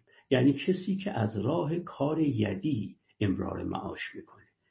این بار معنایش اما همین تعبیر کارگر در ادبیات مارکسیستی بار عاطفی مثبت هم داره. یعنی یک مارکسیست ارز می‌کنم که ارتودکس یک مارکسیست تمام ایار وقتی لغت کارگر رو به کار می‌بره فقط و فقط اون معنای بار معناییش در نظرش نیست. یه بار عاطفی مثبت هم داره نسبت به کارگر. البته اگر مثلا مارکسیست باشه. یا ممکنه مثلا حتی بعضی از شاخه های سوسیالیست. به همین ترتیب مؤمن بار معنایی داره. یعنی کسی که به گزاره یا گزاره هایی تعبد میورزه یا به گزاره یا گزاره هایی با اینکه دلیل کافی و وافی نداره اعتماد می‌کنه. خب این مؤمن اما در ادبیات دینی و مذهبی مثلا در ادبیات دینی و مذهبی سه دین غربی سه دین ابراهیمی یعنی یهودیت و مسیحیت و اسلام مؤمن علاوه بر بار معناییش بار عاطفی مثبت هم داره. به همین ترتیب اگر شما گفتید منافق منافق در این ادبیات بار عاطفی منفی داره. با اینکه منافق بار معناییش هم داره. منافق یعنی کسی که ظاهرش و باطنش با یکدیگر انتباق و همسویی یا انتباق و همسویی ندارند این بار معناییشه ولی البته در ادبیات دینی بار عاطفی منفی هم داره. توجه می‌کنید این الفاظ الفاظی هن که علاوه بر بار معناییشون بار عاطفی دارن. حالا بار عاطفی مثبت دارن یا بار عاطفی منفی دارن. این بارهای عاطفی البته در فرهنگ ها متفاوتن و در خورد فرهنگ ها هم متفاوتن. مثلا در همین فرهنگ ما در خورد فرهنگ مارکسیستیمون لغت کارگر بار عاطفی مثبت داره. سرمایهدار در خورد فرهنگ مارکسیستی ما سرمایهدار بار عاطفی منفی داره. در ادبیات خورد فرهنگ دینی ما در واقع مؤمن و منافق مثال خوبی هست به همین ترتیب شما برید سراغ تعابیری مثل مستکبر مثل مستضعف اینا بار عاطفی مثبت یا منفی دارند و بنابراین می‌خوام بگم بار عاطفی که به صورت مثبت یا منفی الفاظ دارند اینو به خورده فرهنگ ها ربط پیدا می‌کنه و گاهی به فرهنگ ها هم ربط پیدا می‌کنه. ولی به هر حال چیزی که در همه زبان ها وجود داره. عنایت می‌کنیم. حالا بیام سراغ یه چند تا مفهومی که مثلا در اخلاق به کار میرن. دروغ. دروغ یک معنای بار معنایی داره یعنی سخنی خلاف باور ابراز کردن اظهار کردن. اما البته بار عاطفی منفی هم داره. راستگویی هم بار عاطفی مثبت داره علاوه بر که معنای خودش رو هم داره. راستگویی یعنی سخن مطابق با باور اظهار کردن اما بار عاطفی مثبت هم داره. درسته؟ شجاعت بار عاطف بار معنایی داره. شجاعت یعنی بر ترس از موانع غلبه داشتن. هر که بر ترسی که از موانع هست غلبه کنه میگن شجاعه. اما البته بار عاطفی ارز کنم که مثبت هم داره. جبن یعنی مرعوب موانع شدن. این معناشه اما بار عاطفی منفی هم داره. این مثلا مفاهیم شجاعت و جبن و اینها.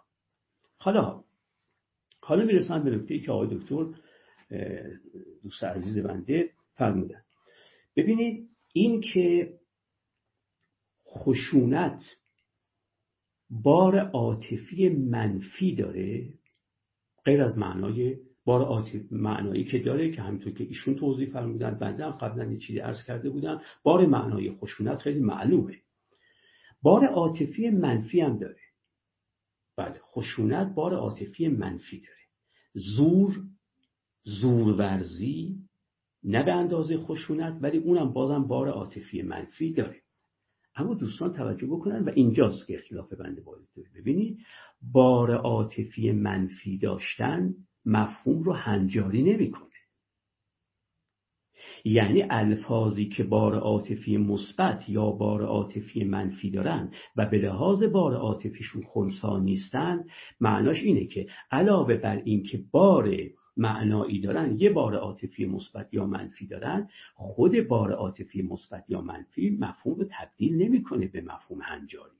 مفهوم هنجاری مفهومیه که اصلا تو خود معناش هنجار به کار رفته. نه اینکه علاوه بر معنایی که داره یه بار عاطفی مثبت یا منفی داره. مثال بزنم. می‌خوام حالا در مقابلش عدالت رو بگم. عدالت اصلا مفهوم هنجاریه. نه اینکه یه بار معنایی داره و علاوه بر بار معناییش یه بار عاطفی مثبت داره. اصلا عدالت و ظلم توجه می‌کنید؟ و تعدی اینا اصلا مفهوم هنجاری.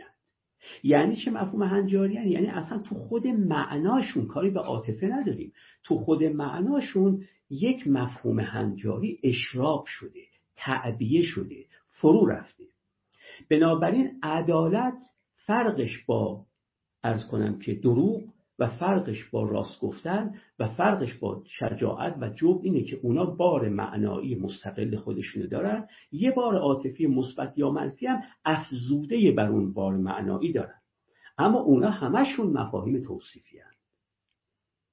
پس مفاهیم توصیفی یعنی مفاهیمی که هنجاری نیستند اینان که تقسیم میشن به مفاهیم توصیفی که بار عاطفی مثبت دارن مفاهیم توصیفی که بار عاطفی منفی دارن و مفاهیم توصیفی که از لحاظ عاطفی خونسان اما همشون مفاهیم چی هن؟ توصیفی هن.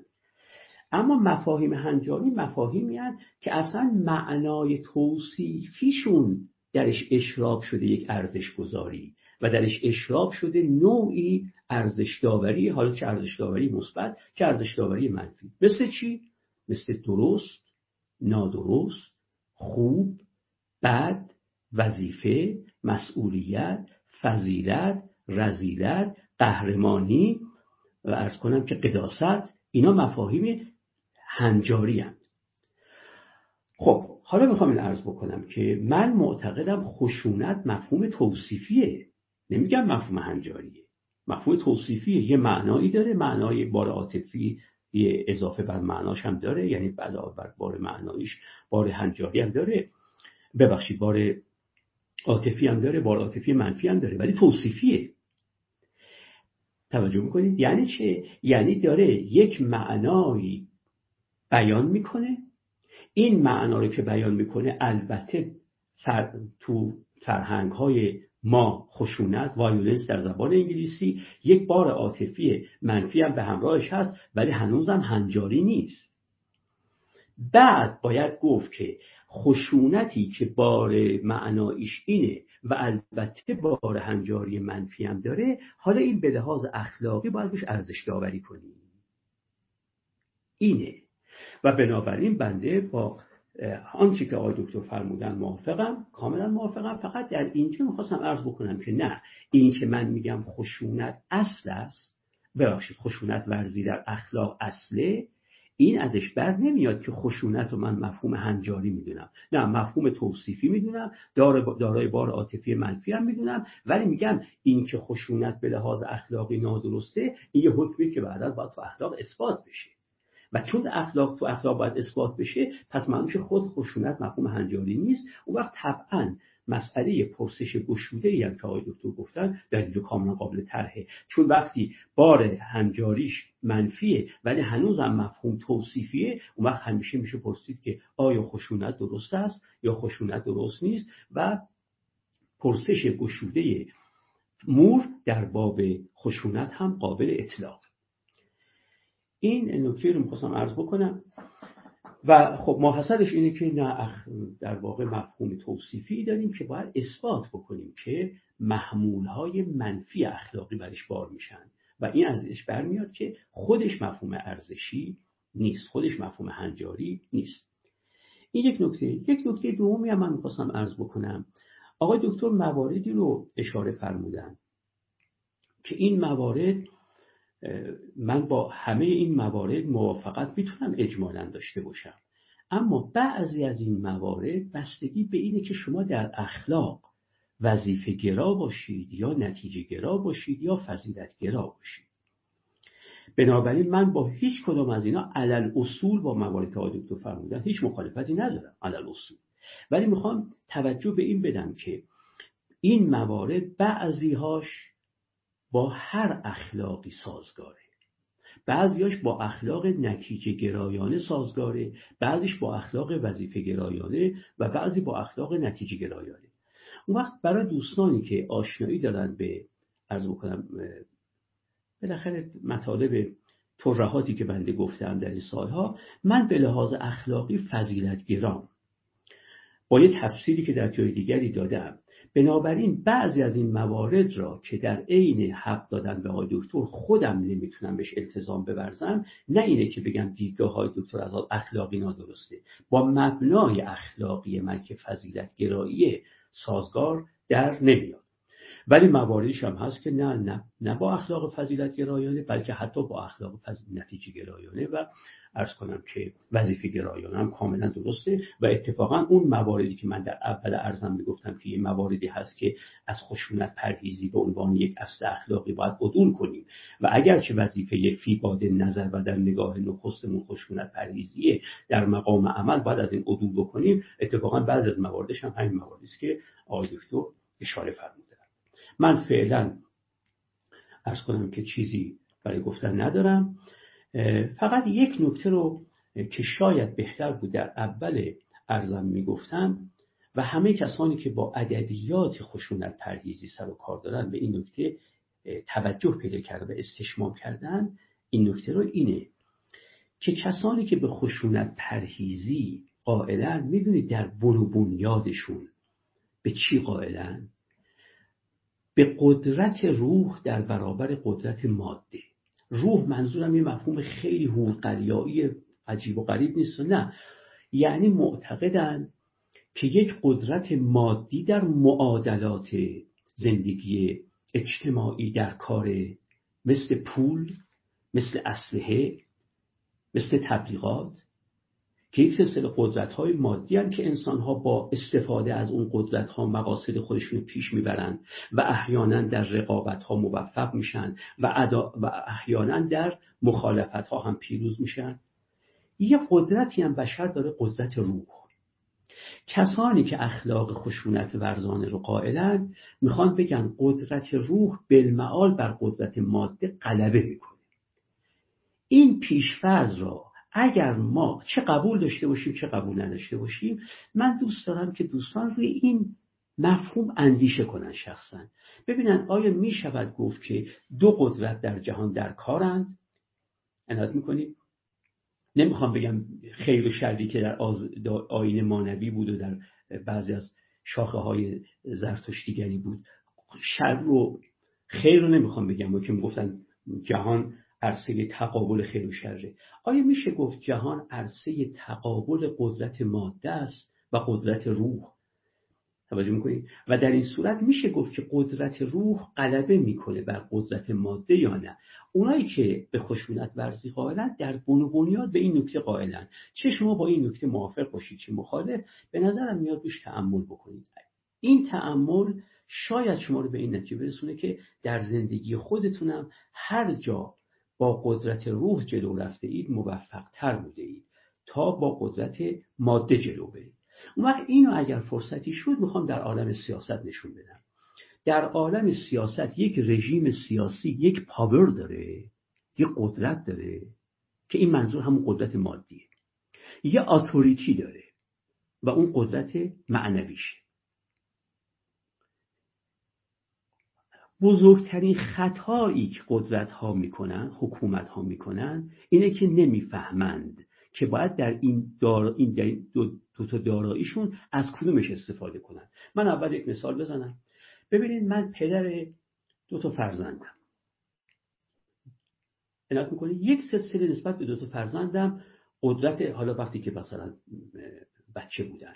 یه سلسله قدرت مادی داشتم یعنی می‌تونستم به بچم بگم که اگر این کار رو کردی پورتوجبی تو قطع می‌کنم. اگر این کار رو کردی برای دوچرخه می‌خرم. اگر این کار رو کردی به فلان مسافرت میریم یا به فلان مسافرت نمیریم. خب یک سلسله قدرت های مادی من داشتم که از اون قدرت های مادی برای اینکه بکشونم فرزندان خودم رو به مسیری که دوست دارم می‌تونستم استفاده کنم.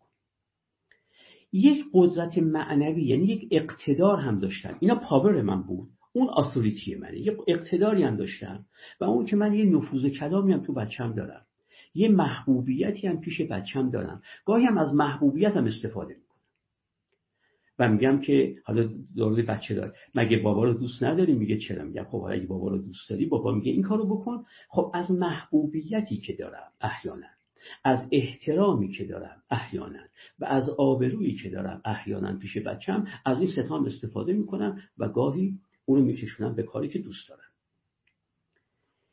این یکی پاوره و یکی آثوریتیه اما دوستان توجه به این بکنن من پدر هرچه از قدرتم بیشتر استفاده کنم آثوریتیم پیش بچم پایین میاد یعنی اگر هر وقت با مخالفت بچم مواجه شدم به پول تو جیبش اشاره کردم و به مسافرت نبردنش اشاره کردم و اینکه به اینکه می‌تونم از مدرسه غیر انتفاعی بکشم بیرون ببرم به مدرسه دولتی.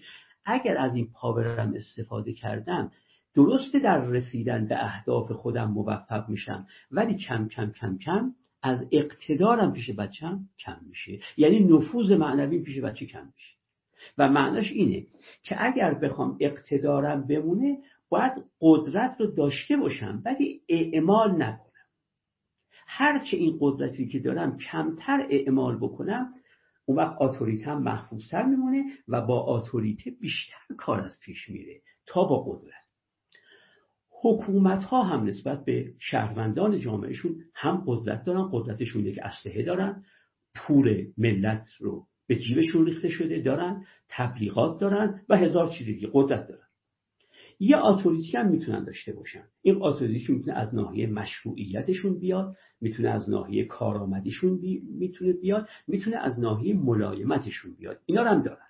یه نفوذ معنوی هم دارن. اما اگر یک حکومتی دو بار سه بار چهار بار از قدرتش استفاده کرد باید بدونه که بله تو با از قدرت استفاده کردن و از خشونت ورزی که ناشی از این اعمال قدرته تو مقاصد خود جلو بردی. ولی اتوریتت رو پایین آوردی. اتوریتت رو پایین آوردی. حواست باشه اگه می‌خوای اتوریته رو حفظ بکنی از قدرتت استفاده نکن. اشتباه حکومت های دیکتاتوری و توتالیتر اینه که اینا از قدرتشون کمال استفاده رو می‌کنن و نمی‌دونن که در اینجا اقتدارشون چجوری داره کم میشه. دیگه نفوذ معنویشون از بین میره. خب حالا می‌خواستم بر این اساس بگم خشونت پرهیزی یعنی برای اقتدار بیش از قدرت اعمال قائل شدن و میدان دادن و مجال دادن. خوبه ما از اقتدار خودمون استفاده کنیم و از قدرت خودمون کمترین استفاده رو بکنیم. به حال پس این دوتا رو می‌خواستم بگم که باید اول ارزان می‌گفتم فراموش کردم. یکی این که قدرت ماده و قدرت روح اینجا مسئله اساسیه. دوم این که قدرت و اقتدار دو چیزه نفوذ مادی و نفوذ معنوی. دو چیزه و هر کدام از اینا بازی علا کلنگی دارن. هر کدام اگه پایین رفت اون دیگری میاد بالا و هر کدام اگه بالا رفت اون دیگری میاد پایین. خیلی ممنونم استاد. آقای دکتر شیخ رضایی با توجه به صحبت که آقای ملکیان داشته من به نظرم میاد که اون مواردی که شما ذکر کردین و در اونجا اعمال قدری از خشونت به نظر میاد که ممکنه هم به لحاظ مسلحت اندیشانه هم به لحاظ اخلاقی پذیرفته باشه شاید بشه اونها رو با استدلال هایی که آقای ملکیان گفتن هم مسلحت اندیشانه و هم اخلاقی به یه نحوی سازگار دونست. یعنی از این جهت که خب ایشون گفتن اول بحثشون که به نظر من خشونت پرهیزی اصل اصل اخلاقیه ولی اگر در تقابل با اصل اخلاقی دیگه قرار بگیره اونجا می‌تونه ما می‌تونیم از خشونت پرهیزی عدول بکنیم. ولو اینکه ممکنه در بیشتر اوقات ما همچنان بخوایم که خشونت پرهیز باقی بمونه ولی مثلا در فرض کنید جنگ عادلانه یا اون دفاع شخصی مشروع یا اون دفاعی که حتی پس از قدری تعمل آدم از خودش نشون میده در مقابل قلدری یا خشونت ورزی دیگران به خاطر اون چیزی که شما گفتید یعنی اون یک بارچگی شخصیت فرد که اتفاقا یک فضیلت به تعبیری محسوب میشه. در این موارد ممکنه که برداشت من یعنی این بود که آقای ملکیان میگن که ممکنه اونجا اتفاقا اعمال قدری از خشونت حالا اون قدریش هم باید متناسب باشه دیگه قاعدتا با موقعیت و با اون خشونتی که فرد دیده سازگار باشه. حالا با توجه به این نکات و نکات جدیدی که آقای ملکیان گفتن هم خوشحال میشیم بحث شما بشنویم. همین که اون بحثی هم که شما می‌خواستید ادامه بدید درباره خشونت ساختاری اگر اشتباه نکنم اون رو هم می‌تونیم ادامه بدیم. حالا احتمالا ما یکم از وقتمون بیشتر پیش خواهیم رفت. هیچ عیبی ظاهرا نداره. ما می‌تونیم یه ذره بیشتر پیش بریم. آخر صحبت شما هم موقع موقعی هست که می‌تونیم سوالات رو بشنویم و مطرح بکنیم. بفرم ممنون. من چقدر حدودا فرصت دارم؟ فکر کنم شما تا الان هفت و چهل و یک دقیقه است. فکر می‌کنم حدود 20 دقیقه تا ساعت هشت مثلا یا هشت و چند دقیقه زمان مناسبی باشه. بله. خیلی ممنون. منم خوشبختانه با جناب ملکیان در اکثر موارد و موارد مهم هم رأی و هم نظر هستم. ولی فکر می‌کنم نتایجی که می‌گیریم از اون مبادی مشترک حداقل در این که در کجاش تاکید بکنیم یکم می‌تونه متفاوت باشه. من خیلی خوشحالم که این همرأیی اصلی وجود داره که ایشون هم قبول دارن که خشونت یک مفهوم توصیفی است. این به ما اجازه میده که این پرسش رو مطرح کنیم که در هر موردی که با نمونه و مستاقی از خشونت روبرو میشیم بررسی بکنیم و ببینیم آیا اعمالش خلاف اخلاق هست یا نیست. یعنی ما یک پاسخ از پیش معینی که هر نوع خشونت به هر میزان در هر زمان با هر شرایطی بد و مزمومه نداریم. ادعا نمی کنم جناب ملیکان این حرف رو قبلا زدن ولی یک بخشی از ادبیات خشونت پرهیزی دقیقا به همین دلیل که به جزئیات توجه نمی‌کنه و به این توجه نمی‌کنه که خشونت جایی ممکن است نه تنها اخلاقا مجاز باشه بلکه اخلاقا ضروری باشه. شاید دچار یه نوع سانتیمانتالیزم میشه. یعنی که گویی یک نوع پذیرش محض و بیعملی و دست روی دست گذاشتن از دل خشونت در میاد به هر قیمتی که شد. این, این به نظر من محل تاکید رو مشخص می‌کنه.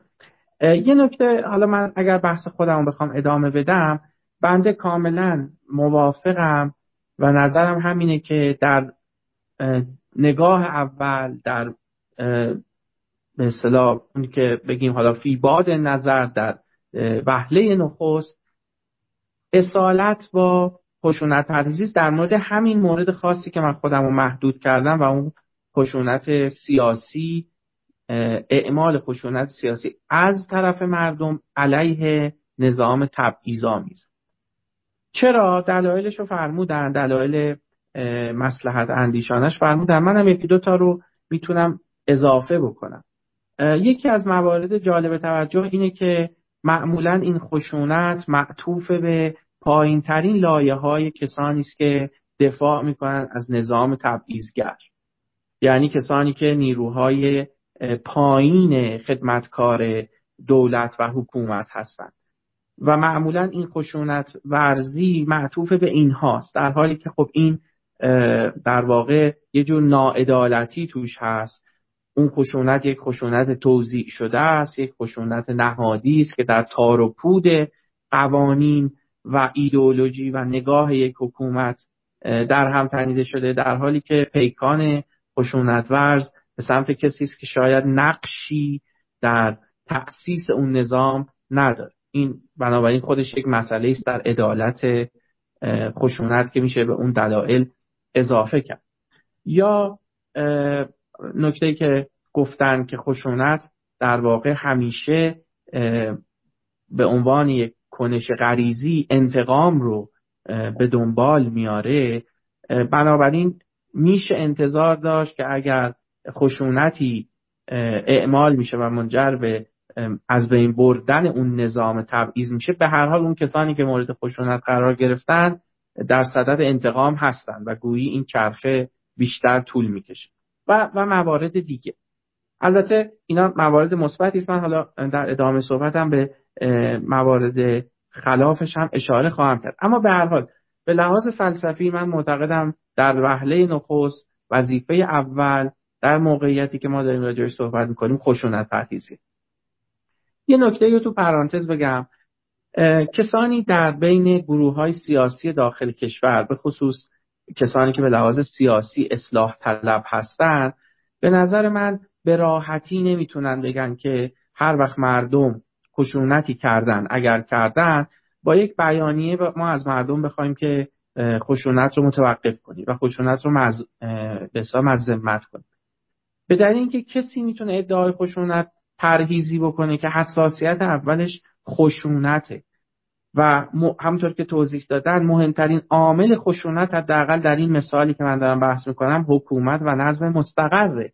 اوست که تبعیض رو به شکل نهادی نمی‌ذاره. بنابراین اگر کسی در کارنامه سیاسیش اعتراضی به این خشونت نهادینه نداره اعتراضی به تبعیض نداره و حساسیت اصلیش رفع تبعیض اجتماعی نیست.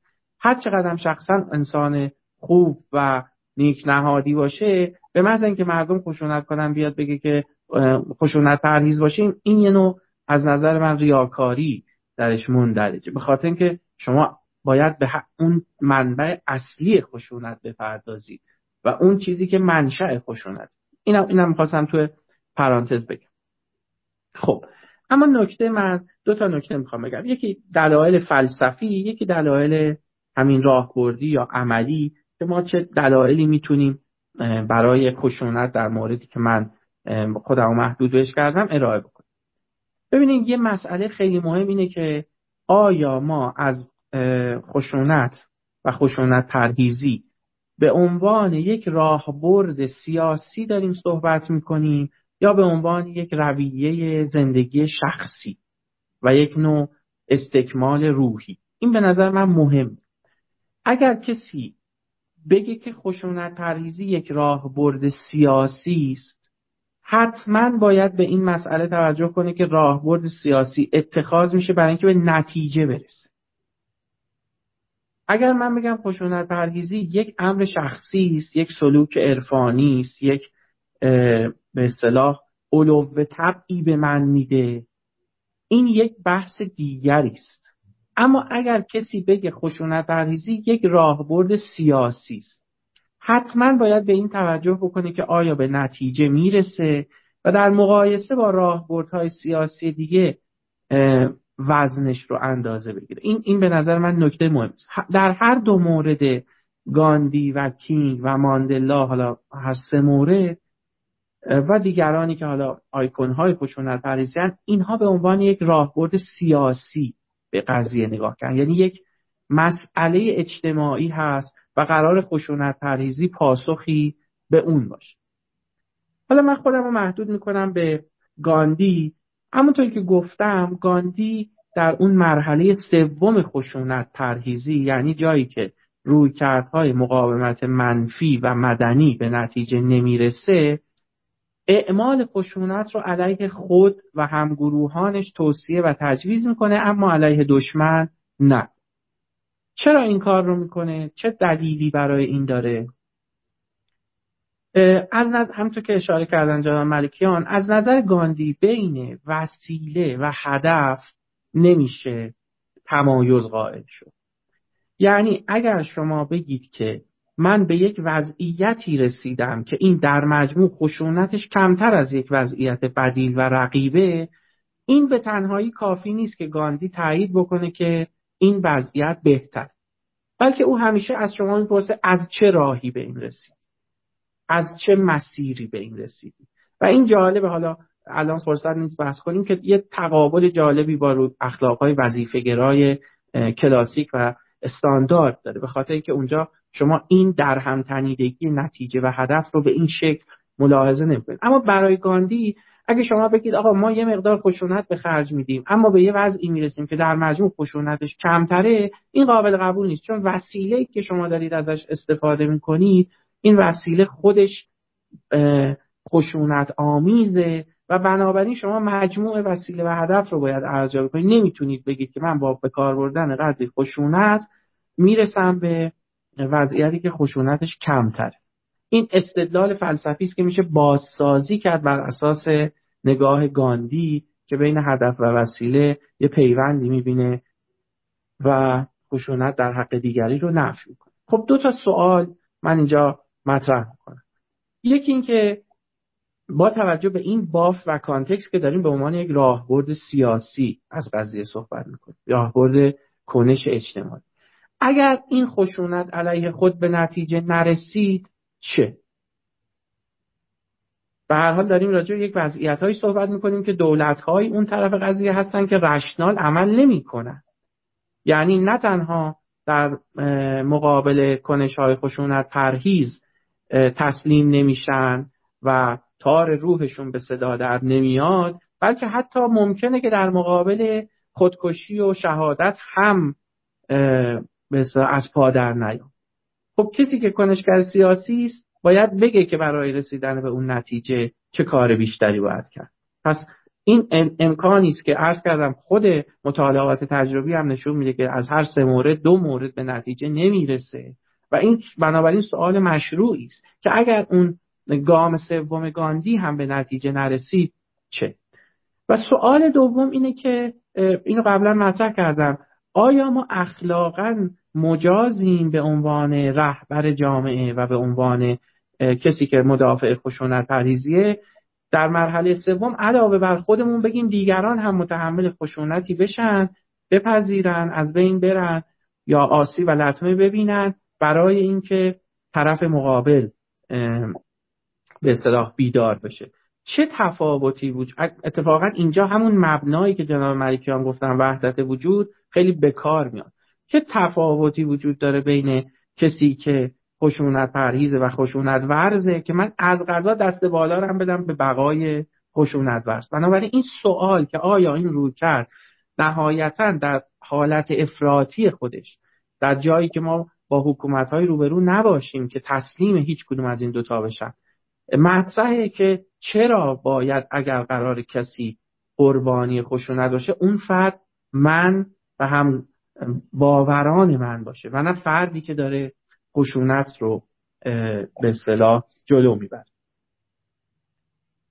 خب حالا من اگر بخوام نظر خودم رو بگم و در واقع پیشنهاد خودم رو بگم اینطور میگم که قطعا در مواردی که ما با این خشونت های سازمان یافته و نظاممند روبرو هستیم گام اول همون نیست که برنامه خشونت پرهیزی میگه یعنی وارد مذاکره و مصالحه اجتماعی شده یعنی فعالیت مدنی. گام دوم قطعا و حتما مبارزه منفی و خشونت پرهیزه. به دلایلی که گفته شد که خشونت ورزی طبقات بسیار بد اما مواردی که توش به اصطلاح این هم به نتیجه نمی‌رسه. و قراره که کسی قربانی خشونت بشه از نظر من اخلاقا ما توجیه داریم برای اینکه بگیم مردم خشونت به خرج بدن برای از بین بردن این خشونت نهادینه. اما با قیود و شرطهایی که من سعی کنم خیلی مختصر بگم. اولین قیدش همینه که حتما تمام مراحل قبل باید طی شده باشه. ببینید این نوع خشونت فرق داره با اینکه یک گروهی بره در پستو و فتوا بده یا حکم بده یا قضاوت شخصی و گروهی بکنه که فلان فرد رو اگر ما خشونتی در حقش به کار ببریم گره مشکلات حل میشه.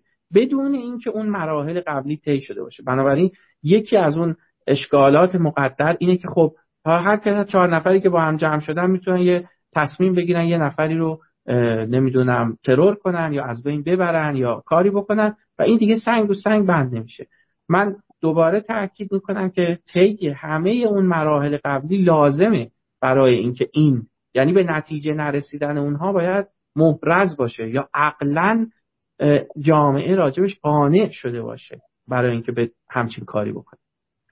اما نکته دوم که من فکر می‌کنم مهمه و میشه راجبش تحقیق بیشتری کرد حرف بیشتری زد چنین تصمیمی حتما باید یک تصمیم پابلیک عمومی و شفاف باشه. یعنی چی؟ یعنی باید وجدان جامعه درباره اینکه این سطح از اعمال این سطح از خشونت متناسب با اون خشونت ساختاری. و هنوز سطح اول اعمال نشده نباید رفت سطح دوم و تناسبی وجود داره. و چیزی نیست که وجدان جامعه رو جریه دار بکنه به یک حالت اجماع رسیده باشه. شاید کسی فکر بکنه این خیلی ایدئاله یا سانتیمانتاله چجوری می‌تونه جامعه وجدان جمعی راجع به این مسئله به اجماع نسبی حداقل برسه؟ اتفاقا شرایطی که ما توش زندگی می‌کنیم یعنی اینترنت شبکه های اجتماعی و این قدرت بیانی که شهروندا پیدا کردن این کار رو ممکن می‌کنه. نه اینکه حالا صد درصد ولی ممکن می‌کنه. در همین اتفاقات اخیر با تمام تضییقات و محدودیت هایی که برای اینترنت وجود داشت در خلال بحثی که گروه های پیشرو روشنفکران یا کسانی که می نویسن عموم مردم وجود داشت بحث هایی در می‌گرفت که آیا فلان کاری که شده فلان مصداق و فلان مورد وجدان جامعه اینو میپذیره یا نمیپذیره؟ و آیا این گام مثلا سومه که به جای گام اول برداشته شده یا نه؟ بنابراین من شخصا هیچ نه تنها در مورد این قضیه در مورد هر چیز دیگری که بخواد اخلاقی تلقی بشه این شفافیت عمومی و پابلیک بودن رو لازم می‌دونم و این این باز ما رو دور می‌کنه از اون حالتهای افراطی که گروه های خاصی با تشخیص خودشون در پشت درهای بسته تشخیص بدن فلان چیز رو اعمال بکنن. و نکته آخر تو این ملاحظات این که حتما به اون سطوح خشونت که گفتم باید توجه بشه.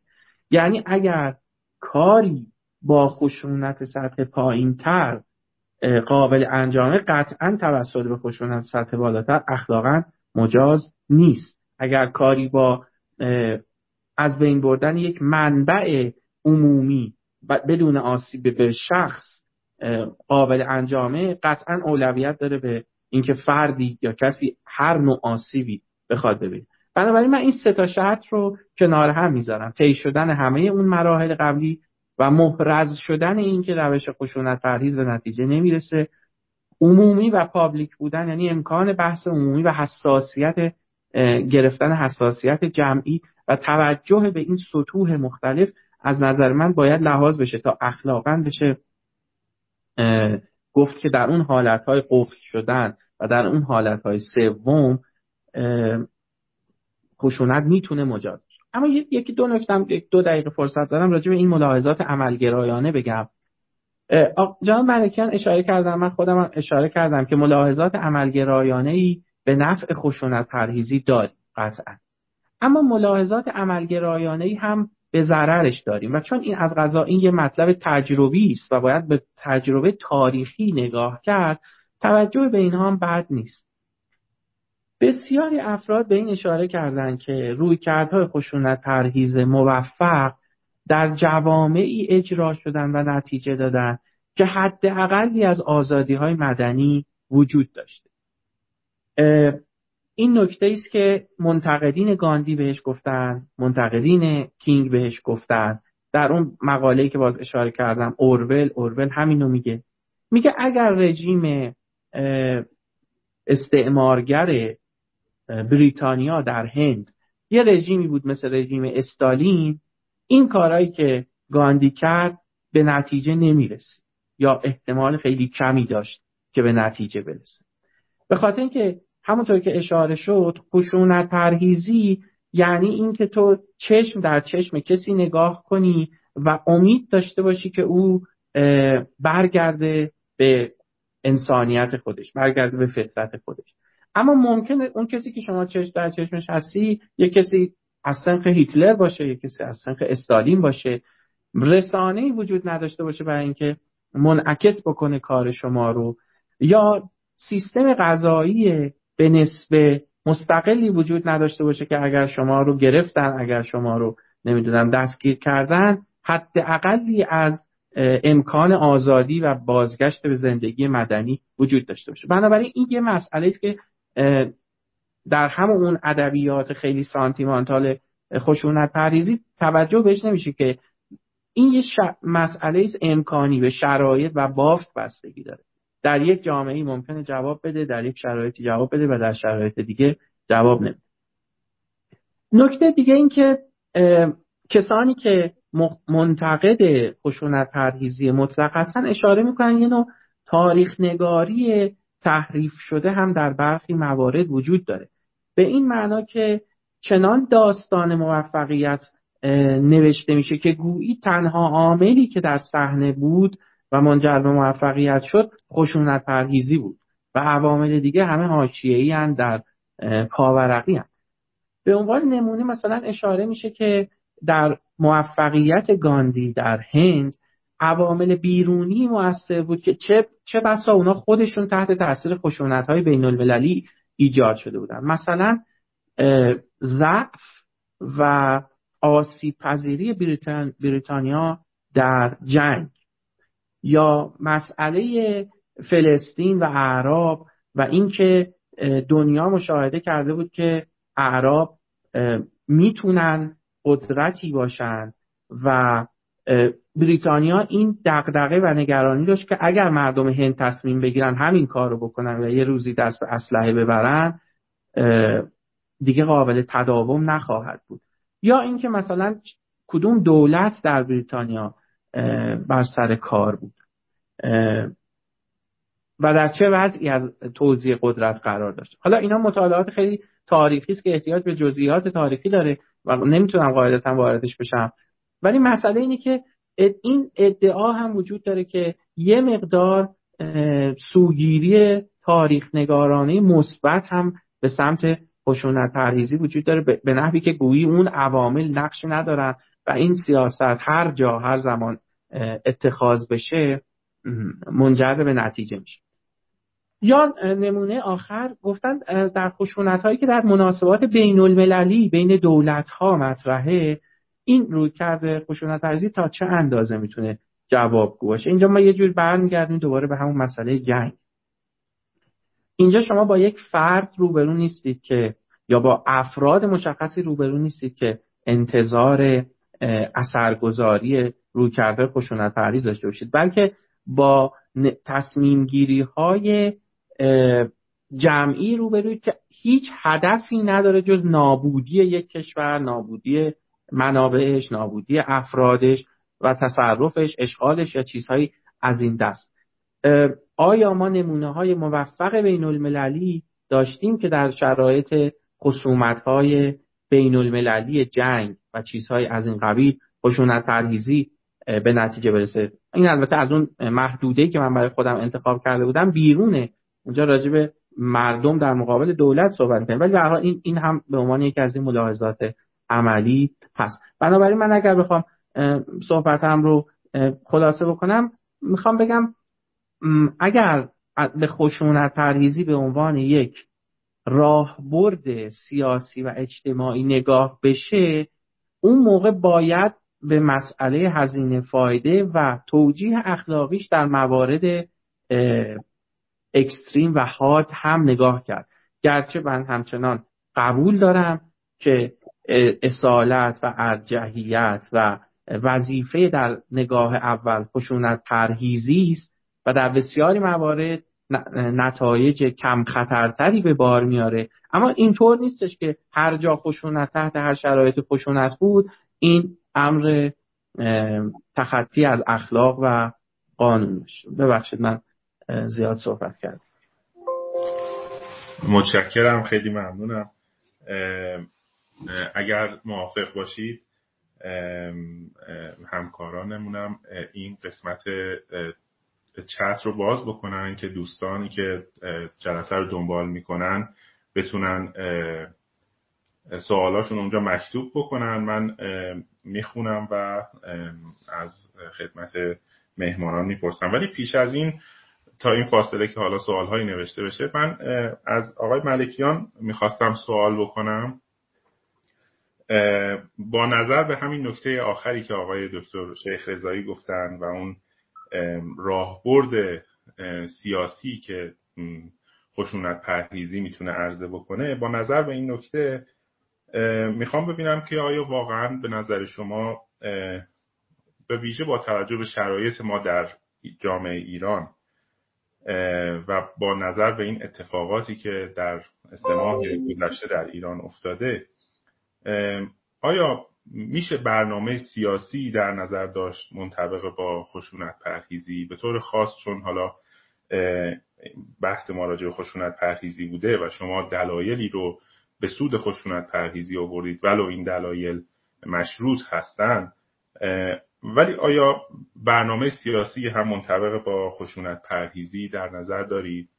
و اگه اجازه بدید این سوالمو به این نحو هم باز می‌پرسم که آیا خشونت پرهیزی با اصلاح طلبی سیاسی به اون معنایی که امروزه در جامعه ما به کار میره و آقای شیخ رضایی هم بهش اشاره کردن یکسانه یا آیا شما فکر می‌کنید که خودتون به عنوان خشونت پرهیز یک اصلاح طلب سیاسی هستی و نکته سومم بخواد این رو برای این میگم که شاید سوال خیلی ها باشه اینه که به نظر میاد که یه انتقادی از جامعه روشنفکری ایران وجود داره و شاید به طور خاص در مورد شما هم این انتقاد وجود داشته باشه که چرا خیلی دیر درباره این وقایع صحبت کردید یا صحبت می‌کنید. حالا اگر کسی به شما بگه که الان سه ماه از این اتفاقات گذشته و شما شاید اولین فضای عمومی باشه که در, در مورد این وقایع هم صحبت می‌کنید. چه پاسخی دارید؟ خیلی تشکر می‌کنم و باز مجددا از اینکه از سخنان دوست و سرورم استفاده کردم جناب آقای دکتر شیخ رضایی. تاکید می‌کنم بر اینکه اکثر مطالبی که آقای دکتر اشاره فرمودن مورد قبول من هم هست. انگار ما از مواضع مختلفی به راه افتاده ایم اما به نتایج بسیار بسیار نزدیک به هم رسیده ایم. از این لحاظ من می‌خوام عرض بکنم که آنچه که در قسمت دوم فرمایش آقای دکتر بود من تقریبا می‌تونم بگم همش رو میپذیرم. ولی می‌خوام بگم با دیدگاه های ایشون این نتایج قابل دفاعن ولی از عظیمتگاه هم قابل دفاعن همین مطالب.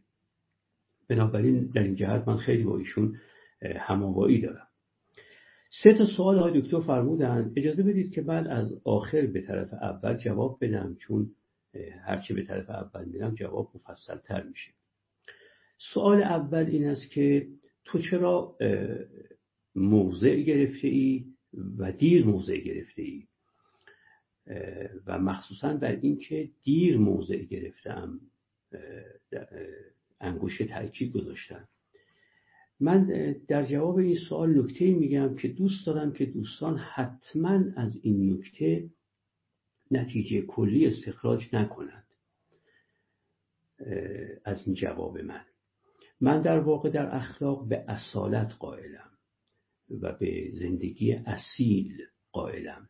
و زندگی اصیل معناش اینه که هر کسی باید بر اساس فهم و تشخیص شخص خودش عمل بکنه.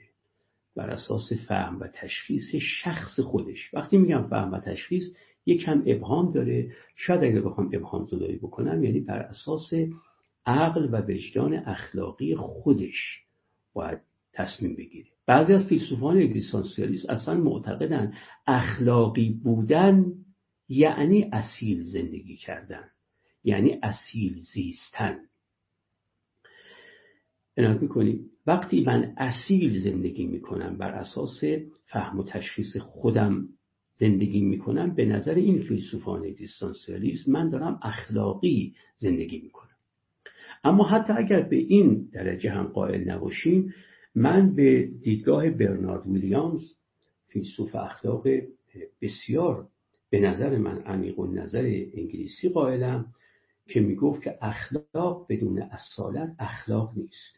نمی‌گفت اخلاق منحصر در اصالت میشه ولی می‌خواست بگه شرط لازم اخلاقی بودن و اجتناب ناپذیر اخلاقی بودن اصالته یعنی زندگی اصیل زندگی بر اساس فهم و تشخیص خود.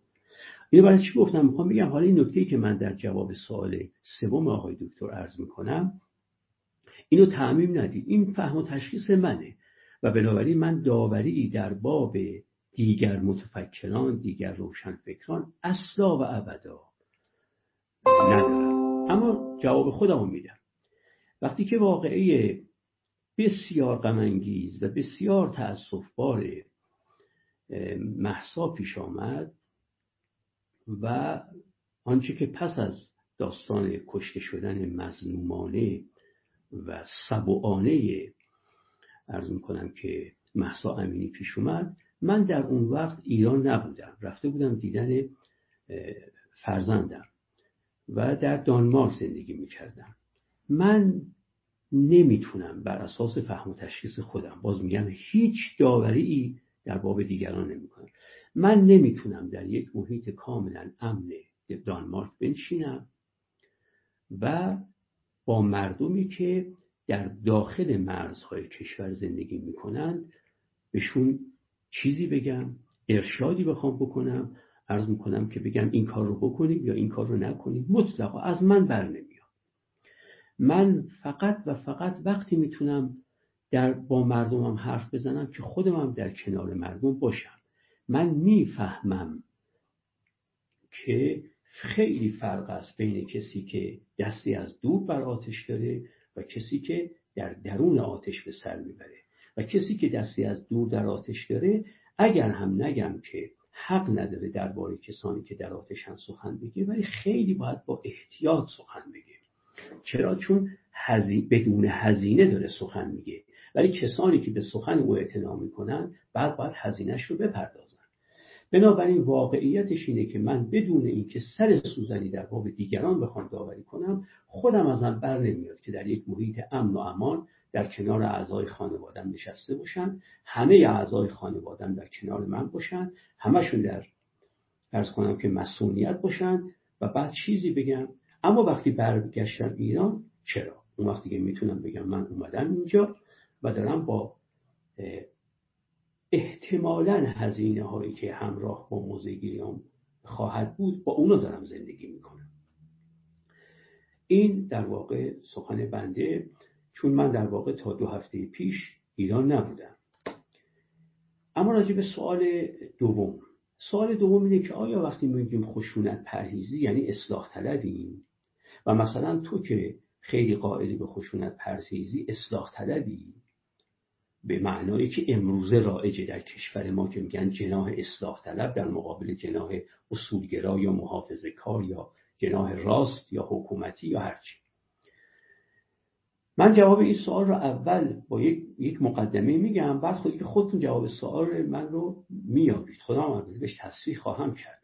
ببینید به طور کلی اصلاح طلبی یک پیشفرض داره. و اون پیشفرض اینه که رژیم سیاسی حاکم بر جامعه اصلاح پذیر است. کسی که میگه من اصلاح طلبم می‌خواد بگه اصلاح طلبم و در درون کادر حاکمیت می‌خوام فعالیت سیاسی و انسان دوستانه بکنم. و این معناش اینه که من معتقدم رژیم سیاسی حاکم بر جامعه اصلاح پذیره. میپذیرد. ولو گام به گام ولو با کلی هرچه تمامتر اصلاح رو میپذیره بنابراین هر که اصلاح طلبه یک پیشفرز اصلاح پذیری نظام سیاسی حاکم بر جامعهش رو داره. تا اینجا روشنه؟ خب هر که پیشفرز اصلاح طلبی اصلاح پذیری نظام سیاسی رو داشته باشه باز پیشفرزش مبتنی برای پیشفرز عمیقتریه و اون اینکه نظام سیاسی حاکم بر جامعه من به گفتگو قائله. یعنی با مخالفان خودش با ناقدان خودش با کسانی که موضعی دارن در مقابل موضع او حاضر است گفتگو بکنه. این پیش فرضشه خب گفتگو همیشه باید در یک زمینه مشترک صورت بگیره. یعنی وقتی من و شما داریم با هم گفتگو می‌کنیم باید یه چیزهایی رو هر دو قبول داشته باشیم. در محدوده مقبولات هر دومون با هم گفتگو کنیم. یا شما من نشون بدید من بر باطلم یا من به شما نشون بدم بر باطلم. نمیشه دو تا انسان بگن ما با هم گفتگو می‌کنیم بگیم خب چی رو قبول دارید هر دوتون؟ بگن ما در هیچ چیزی با هم وفاق نداریم. خب اگه در هیچ چیزی با هم وفاق ندارید که نمی‌تونید با هم گفتگو بکنید گفتگو وقتیه که من و توی مخالف من در یک چیزهای مشترکیم. حالا من با استناد به اون چیزهایی که هم خودم قبول دارم و هم تو می‌خوام نشون بدم تو بر باطلی و من بر حق. شما هم همین کار می‌خواید بکنید شما هم بر اساس چیزهایی که هم خودتون قبول دارید و هم من می‌خواید به من نشون بدید که من بر باطلم و خودتون بر حق.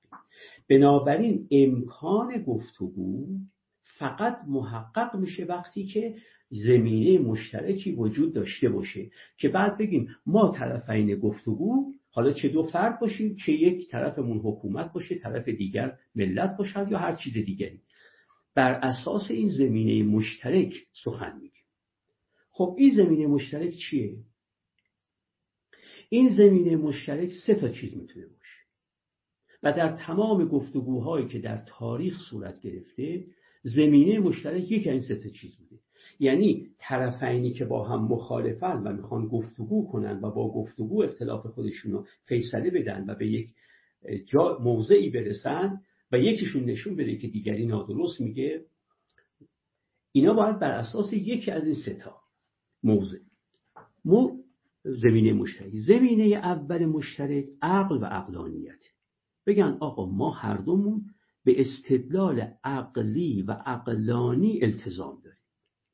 و هر دومون داریم بر اساس عقل نظری و عقلانیت عملی می‌خوایم گفتگو کنیم با هم.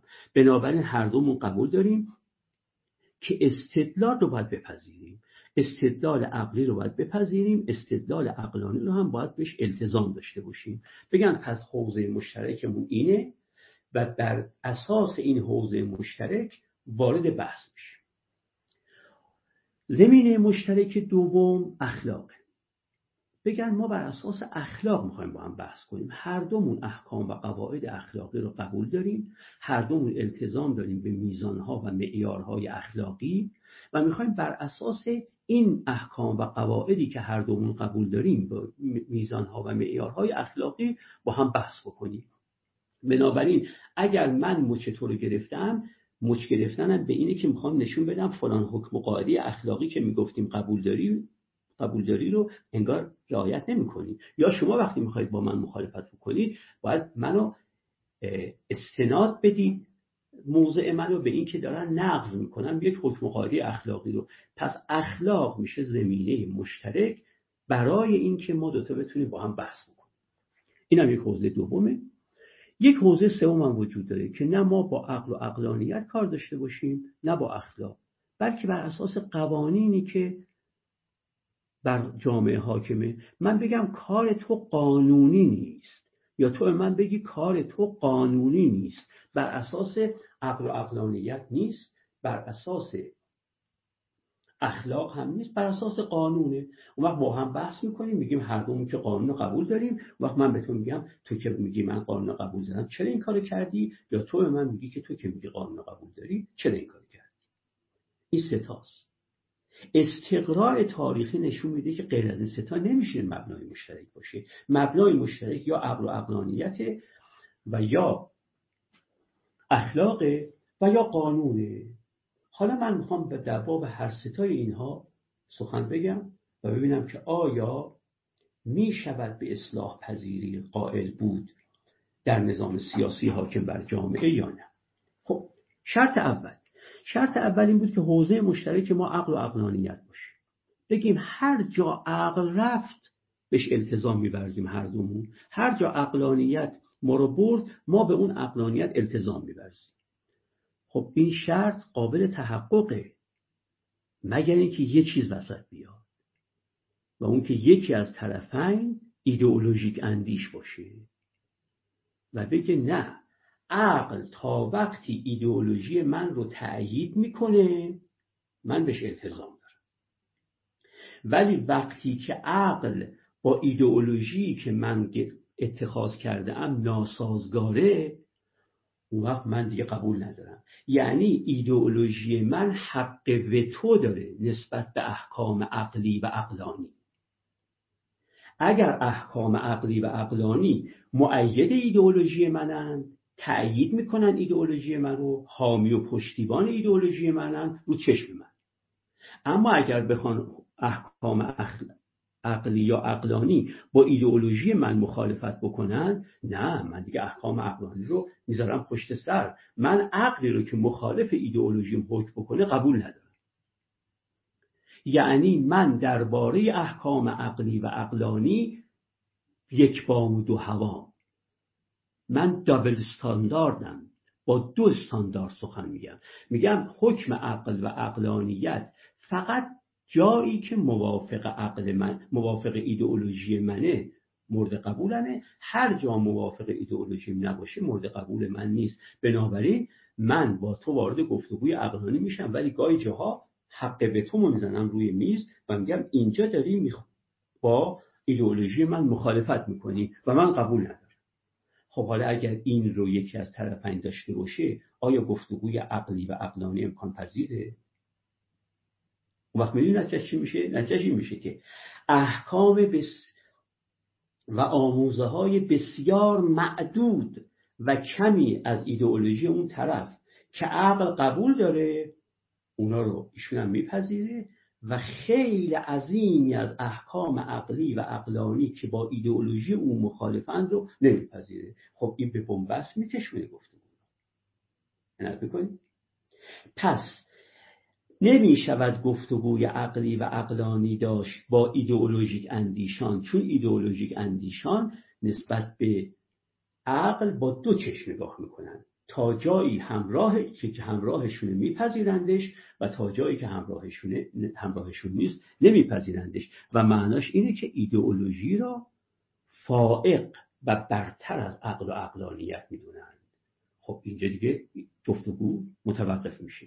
پس اگر یک رژیم سیاسی رژیم سیاسی ایدئولوژیک اندیش باشه او وقت چه بسا معدودی احکام خردپذیر رو میپذیره و خیلی عظیمی از احکام خردپذیر رو رد می‌کنه میگه با ایدئولوژی من نمی‌خونه.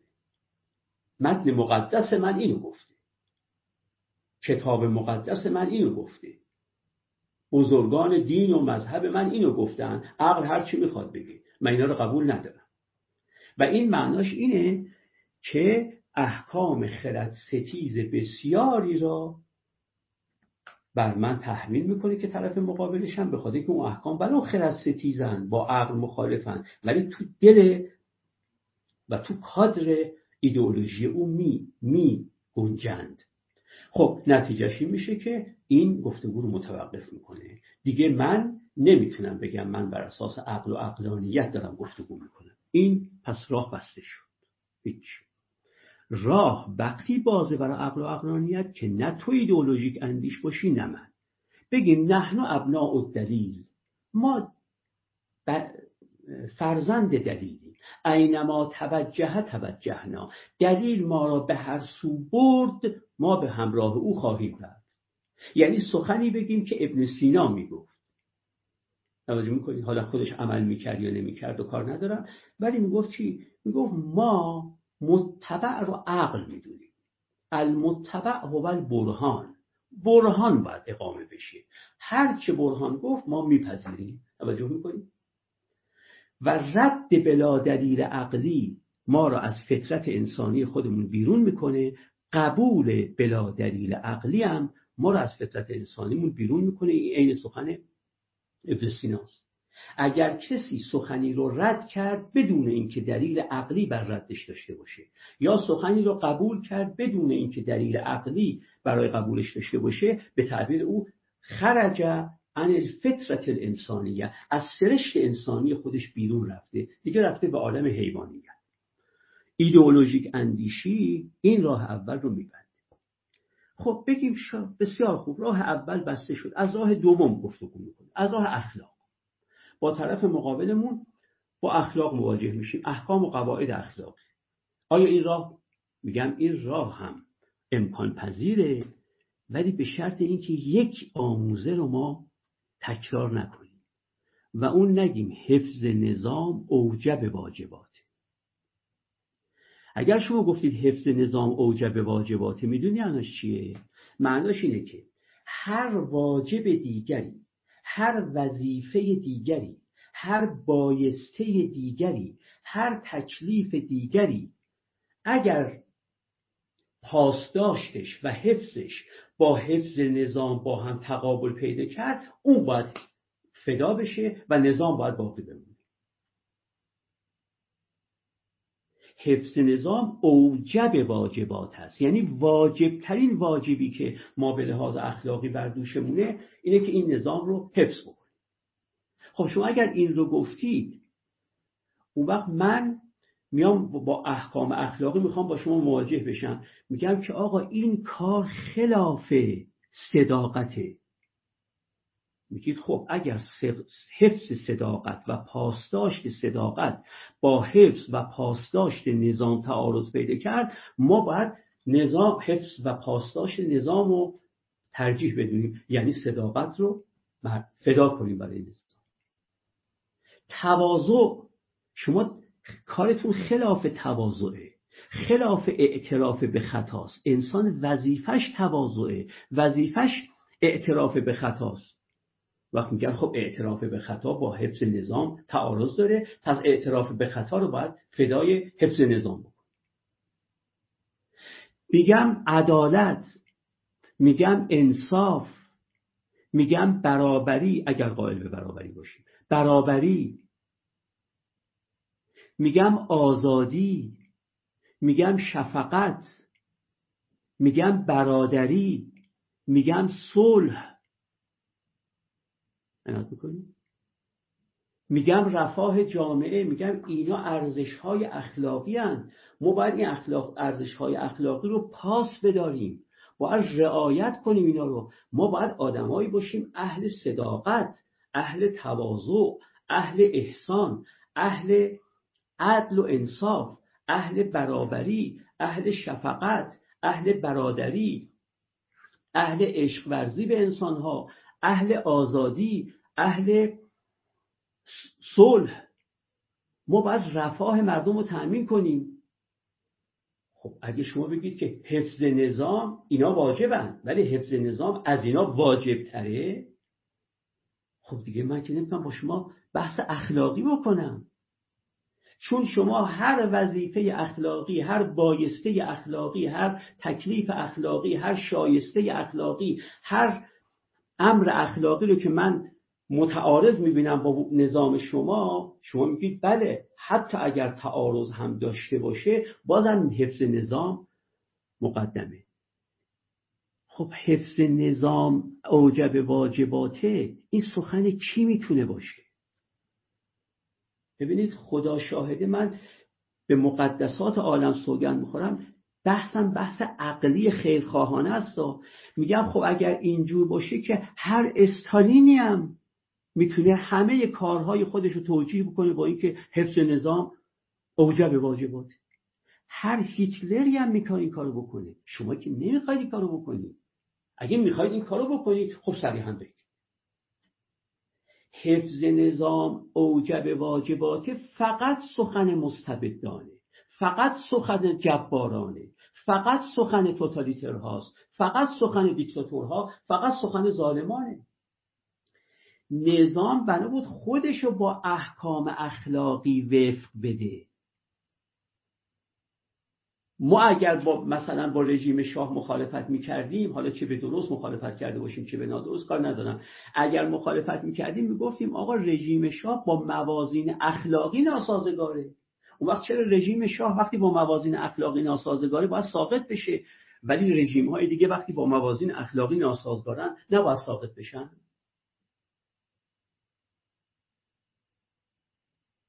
بنابراین بر اساس زمینه مشترک و منطقه بیطرف اخلاق بحث کردن با کسی امکان پذیره که آغاز بحثش این باشه که حفظ نظام اوجب واجبات نیست. نظام خودش باید با احکام اخلاقی وفق بده. نظام باید برای جامعه رفاه بیاره برای جامعه عدالت بیاره برای جامعه آزادی بیاره برای جامعه برابری بیاره برای جامعه انصاف بیاره برای جامعه ارز کنم که صلح بیاره برای جامعه شفقت بیاره برای جامعه برادری بیاره. خب اگه شما گفتید حفظ نظام اوجب واجباته در عین اینکه اعتراف کرده ای که اونا واجبند ولی در عین حال گفتید اگر اونا تعارض پیدا کردن با نظام باید نظام رو بر اونا مرجح دونست خب این باب گفتگوی اخلاقی بسته میشه. اینم زمینه دوم. زمینه سوم. بیایم بر اساس قانون بحث بکنیم. اصلا اخلاق رو بذاریم کنار. ما نمی‌خوایم اخلاقی باشیم. یا ما مردم نمی‌خوایم اخلاقی باشیم یا حکومت نمی‌خواد اخلاقی باشه هرچی. عقلانی هم نمی‌خوایم باشیم. عقلی هم نمی‌خوایم باشیم. بیایم بگیم قانون. آنچه که قوانین مدون مصوب داریم که در متون قانونی مکتوبن می‌خوایم یکدیگر رو بر اساس این قوانین مدون و مصوب مجاب کنیم. شما منو مجاب کنید من شما رو مجاب کنم. من آقای دکتر شیخ رضایی با هم نزاع داریم. بیم بر اساس قانون بگیم آقا بیاید هر که قوانین کشور رو قبول داریم اون وقت من به ایشون نشون بدم که تو شهروند خوبی نیستی. چون از این ماده قانونی عدول کرده ای ایشان به من نشون بدن تو شهروند خوبی نیستی چون از این دو تا ماده قانونی عدول کرده ای. خب میشه گفتگو بکنیم بر اساس قانون یا نه؟ بعد اینجا میشه گفتگو بکنیم. ولی به شرط اینکه من یا آقای شیخ رضایی یک قائل نباشیم که ولایت فقیه فوق قانونه اگه گفتید ولایت فقیه فوق قانونه خب وقت من تا می‌خوام شما رو مستن... ملزمتون کنم به قانون. میگید بله قانون خوبه اما چیز خوبتری هم وجود داره. هیچ. اینم بسته شد. اینم بسته شد. بنابراین ما سه چیز داریم. باید سعی کنه حکومت ما باید سعی کنه. آهسته آهسته از اینا کوتاه بیاد وگرنه کوتاه نیاد همین چیزی میشه که در همین 43 سال بوده. چرا تو این 43 سال نظام ما از هیچ فرصتی استفاده نکرد؟ از هیچ موقعیتی برای گفتگو استفاده نکرد. چرا استفاده نکرد؟ برای اینکه نمی‌تونست از این سه تا آموزش دست بکشه. نمی‌تونست از ایدئولوژیک اندیشی دست بکشه تا بتونیم گفتگوی عقلی و عقلانی باش بکنیم. نمی‌تونست از اینکه حفظ نظام اوجب واجبات دست بکشه تا بتونیم گفتگوی اخلاقی باش بکنیم. و نمی‌تونست ولایت فقیه رو تابع قانون بدونه. می‌خواست فوق قانون بدونه. خب نمی‌تونست بر اساس قانون گفتگو کنیم. و اینه که متاسفانه متاسفانه متاسفانه که میگم واقعا از سر خیرخواهی میگم. برای حکومتگران خیرخواهی می‌خوام بکنم در این جهت. برای مردمم که معلومه که می‌خوام خیرخواهی بکنم. متاسفانه کار به اینجا کشید. نه. ما با گفتگو کاملا موافقیم. همونطور که دکتر شیخ رضایی گفتن گفتگو حرف اول رو می‌زنه. اول باید گفتگو کرد. اگر گفتگو ناموفق بود نافرمانی مدنی و خشونت پرهیزی. بنابراین اول باید گفتگو کرد. اما گفتگو شرط می‌خواد. و اون شرط اینه که منطقه بیطرفی وجود داشته باشه که هر دومون تو این منطقه بیطرف با هم شریکی و گفتگو بکنیم. من واقعا واقعا از سر تأسف میگم برای جامعه خودم برای فرهنگ خودم و برای مردم خودم برای حکومتگرانم که چرا گرهی رو که با دست میشه به سهولت باز کرد چرا ما با دندان و با دندان هم باز شدنی نیست؟ چرا نکنیم این کار؟ صلاح حکومت مادرینه صلاح ملت مادرینه خب وقتی که این ستا بسته شد اون وقت طبعا معناش اینه که گفتگو امکان پذیر نیست. وقتی گفتگو امکان پذیر نبود چون اصلاح پذیری مبتنی بر گفتگوه پس اصلاح پذیری هم منتفی میشه. و وقتی اصلاح پذیری منتفی شد اصلاح طلبی هم منتفی میشه. چون اصلاح طلبی یک فرد متوقف بر عقیده اوست به اصلاح پذیری نظام. خب به این معنا بنده بنده ملکیان خشونت پرهیزم ولی اصلاح طلب نیستم عنایت می‌کنید کاملا معتقدم به خشونت پرهیزی معتقدم خشونت نباید صورت بگیره ولی اصلاح طلب نیستم. چون دیدم که راه ها بسته شده. دیدم که راه ها بسته است. و ای کاش راه ها باز بشه. ای کاش راه ها باز بشه. ما که اصلا دلمون نمی‌خواد که جامعه ما ارز بکنم که به این مصیبت ها دچار بشه. میگم ای کاش این راه ها باز می‌شد.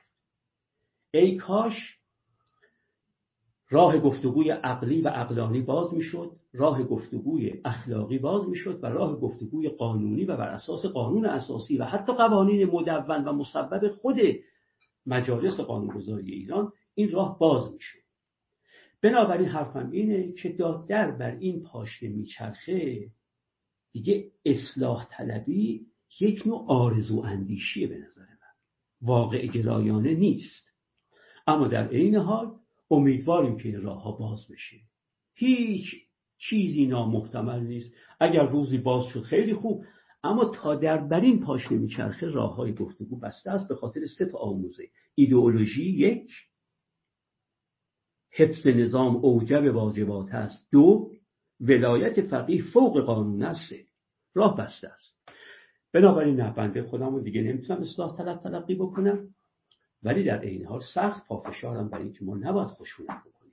حکومت نباید خشونت بکنه. من به عنوان یک شهروندم با همون قیود و شروطی که هم در بیانات آقای دکتر بود و هم با در عرائز من به اشاره شد ما نباید.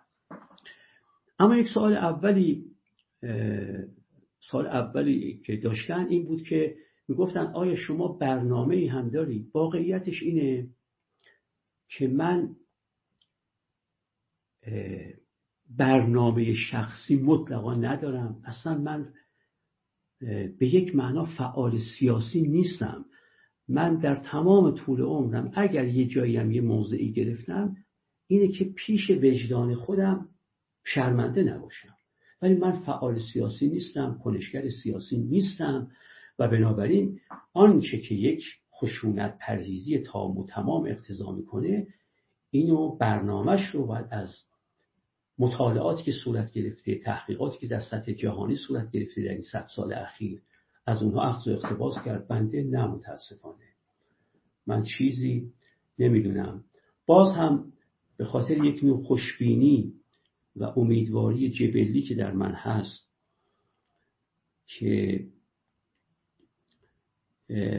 به تعبیر یکی از دوستان وقتی یک گروهی از دوستان من منزل من سالها پیش دمان آقای خاتمی سال آخر حکومت آقای خاتمی دولت دوم آقای خاتمی.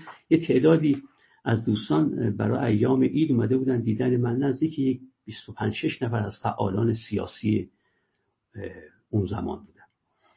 بعد یکی از دوستان پرسید که آقای ملکیان شما خوشبینید یا خوشبین نیستید؟ امیدوارید یا امیدوار نیستید؟ به وضع اینها. من به ایشون گفتم که آقای عزیز من نه دانش سیاسی دارم نه بینش سیاسی نه گرایش سیاسی نه علم سیاست خواندم نه فلسفه سیاست و نه فلسفه سیاسی. هیچ کدوم از اینا رو من ندارم. اما با این همه امیدوارم. یکی از دوستان دیگه در اومد گفت به همین دلیل امیدوارید به همین دلیل. چون نه علم سیاست بلدید نه فلسفه سیاست نه فلسفه سیاسی نه دانش سیاسی نه بینش سیاسی نه نگرش سیاسی. من هنوزم به همون جهلم و هنوزم به همون مقدار من امیدوارم. امیدوارم که در بر این پاشنه نچرخه و امیدوارم که بر سر عقل بیان. اون کسانی که باید بر سر عقل بیان بر سر عقل بیان. و همه ما سود ببریم. موافق و مخالف و حاکم و محکوم و شهروند و حاکمیت همه امیدوارم سود ببرن. ولی اگر در بر این پاشنه بچرخه همون که به سراحت گفتم سر جاش باقیه. دیگه بیش از این مزاحم نشم. خیلی ممنون بهترین ها برای ملت ما و برای انسانیت به طور کلی بهترین ها پیش بیاد. چون اینم عرض بکنم بسیار از آنچه که ما باش مشکلات و مصائبی که مواجهیم در کشورهای متمدن و پیشرفته غربی نیست. ولی اینجور هم نیست که اونها هم هیچ مسئله و مشکلی نداشته باشن. امیدوارم جامعه بشری به یه نوع تنبه معنوی برسه و این تنبه معنوی او رو بکشونه به طرف اقلانیت و اخلاقیت. و سلام. خیلی ممنون لطف کردی. اگه اجازه بدین دو سه تا سوال از آقای دکتر شیخ رضایی شده. من اونا رو مطرح بکنم. آقای غلام علی کشانی گفتن که جناب آقای شیخ رضایی نظر گاندی بعد از قتل عام یهودیان این بود که یهودیان اگر داوطلبانه خودکشی می‌کردند یا داوطلبانه خود را به جلادان تسلیم کنند حالا منظورش اینه که این بهتره. یعنی حالا که قرار محوشان کنن بهتر بود که خودشان پیش قدم می شدن و خود را برای مردن عرضه کنند یعنی با فرض اینکه قرار بوده که کشته بشه. و نکته دیگه اینکه گاندی در سال 1946 در روزنامه ای نوشت با وجود اینکه خشونت ورزی مشروع نیست زمانی که در دفاع از خود یا برای دفاع از بیپناهان به کار گرفته شود به مراتب بهتر از تسلیم بزدلانه و در حکم عملی شجاعانه است. هر کسی بایست این را درباره خود قضاوت کند. کسی دیگری نمی‌تواند و حق ندارد که چنین کند. بنابراین ایشون میگن که یقینا نمی‌تواند منصفانه باشد از مردمانی که با سرکوب و ستم مبارزه می‌کنند. بخواهیم مبارزهشان را با استفاده از روش های انجام دهند که توسط دیگران تعیین شد حتی اگر ناظران دیگری معتقد باشند که روش های خود آن مردمان نتایجی معکوس به بار خواهد آورد. و ایشون نتیجه میگن که گاندی به خشونت پرهیزی به صورت مطلق قائل نبوده که ظاهرا بیان شما گویی جوری بوده که انگار مطلقا به خشونت پرهیزی قائل بوده. اگه توضیحی در این باره دارید بفرمایید. بله خیلی ممنون. اول سلام به آقای کشانی و تشکر از ایشون بابت زحماتی که در ترجمه و نشر و گسترش ادبیات مربوط به خشونت پرهیزی کردن که واقعا کار ارزشمندی است. بله در مورد اون فراز جبن و ترس که منم همین رو نقل کردم و ولی ازش این استفاده کردم که حتی در نگاه گاندی هم یک مواردی هست که خشونت بهتر از اون هاست و در واقع چیزی که به اصطلاح خلاف صحبت من باشه نبود. اما در مورد اون پیشنهاد و یا توصیه به یهودیان و به ژاپنی ها. منم همین نقل قول رو گفتم. اون مقاله اورول رو خود آقای کشانی هم ترجمه کردن و کسانی دیگه هم ترجمه کردن. دقیقا صحبت همینه. یک رهبر با نفوذ معنوی که تأثیر گذاره و پیشنهادش راه برده در جایی که اون حالت سوم به بنبست برسه پیشنهادش اینه که یک گروهی کشته بشون منم چیزی بیشتر از این ادعا نکردم. و نکته هم همین بود که آیا حتی در چارچوب گاندی که هدف و وسیله رو در پیوند با هم می‌بینه و میگه نمیشه هدف رو بدون وسیله ارزیابی کرد این تا چه اندازه قابل دفاعه؟ در مورد شخصش فرد خودش هر کسی می‌تونه ب... می‌تونم اینو بپذیرم چون ارز کردم شبیه به مسئله به صلاح رضایت آگاهانه میشه. اما در مورد اینکه یک رهبر سیاسی چنین پیشنهادی بکنه و ما می‌دونیم که پیشنهاد رهبر سیاسی در حکم راه برده نقدی مطرح کردن بله. یه سوال دیگه هم آقای رضا پرسیده بودن و اون اینکه ارزش خشونت پرهیزی که مورد تاکید هر دو سخنران بود این باید در آموزش و پرورش از اونجا و از اون مقطع به افراد آموزش داده و بشه.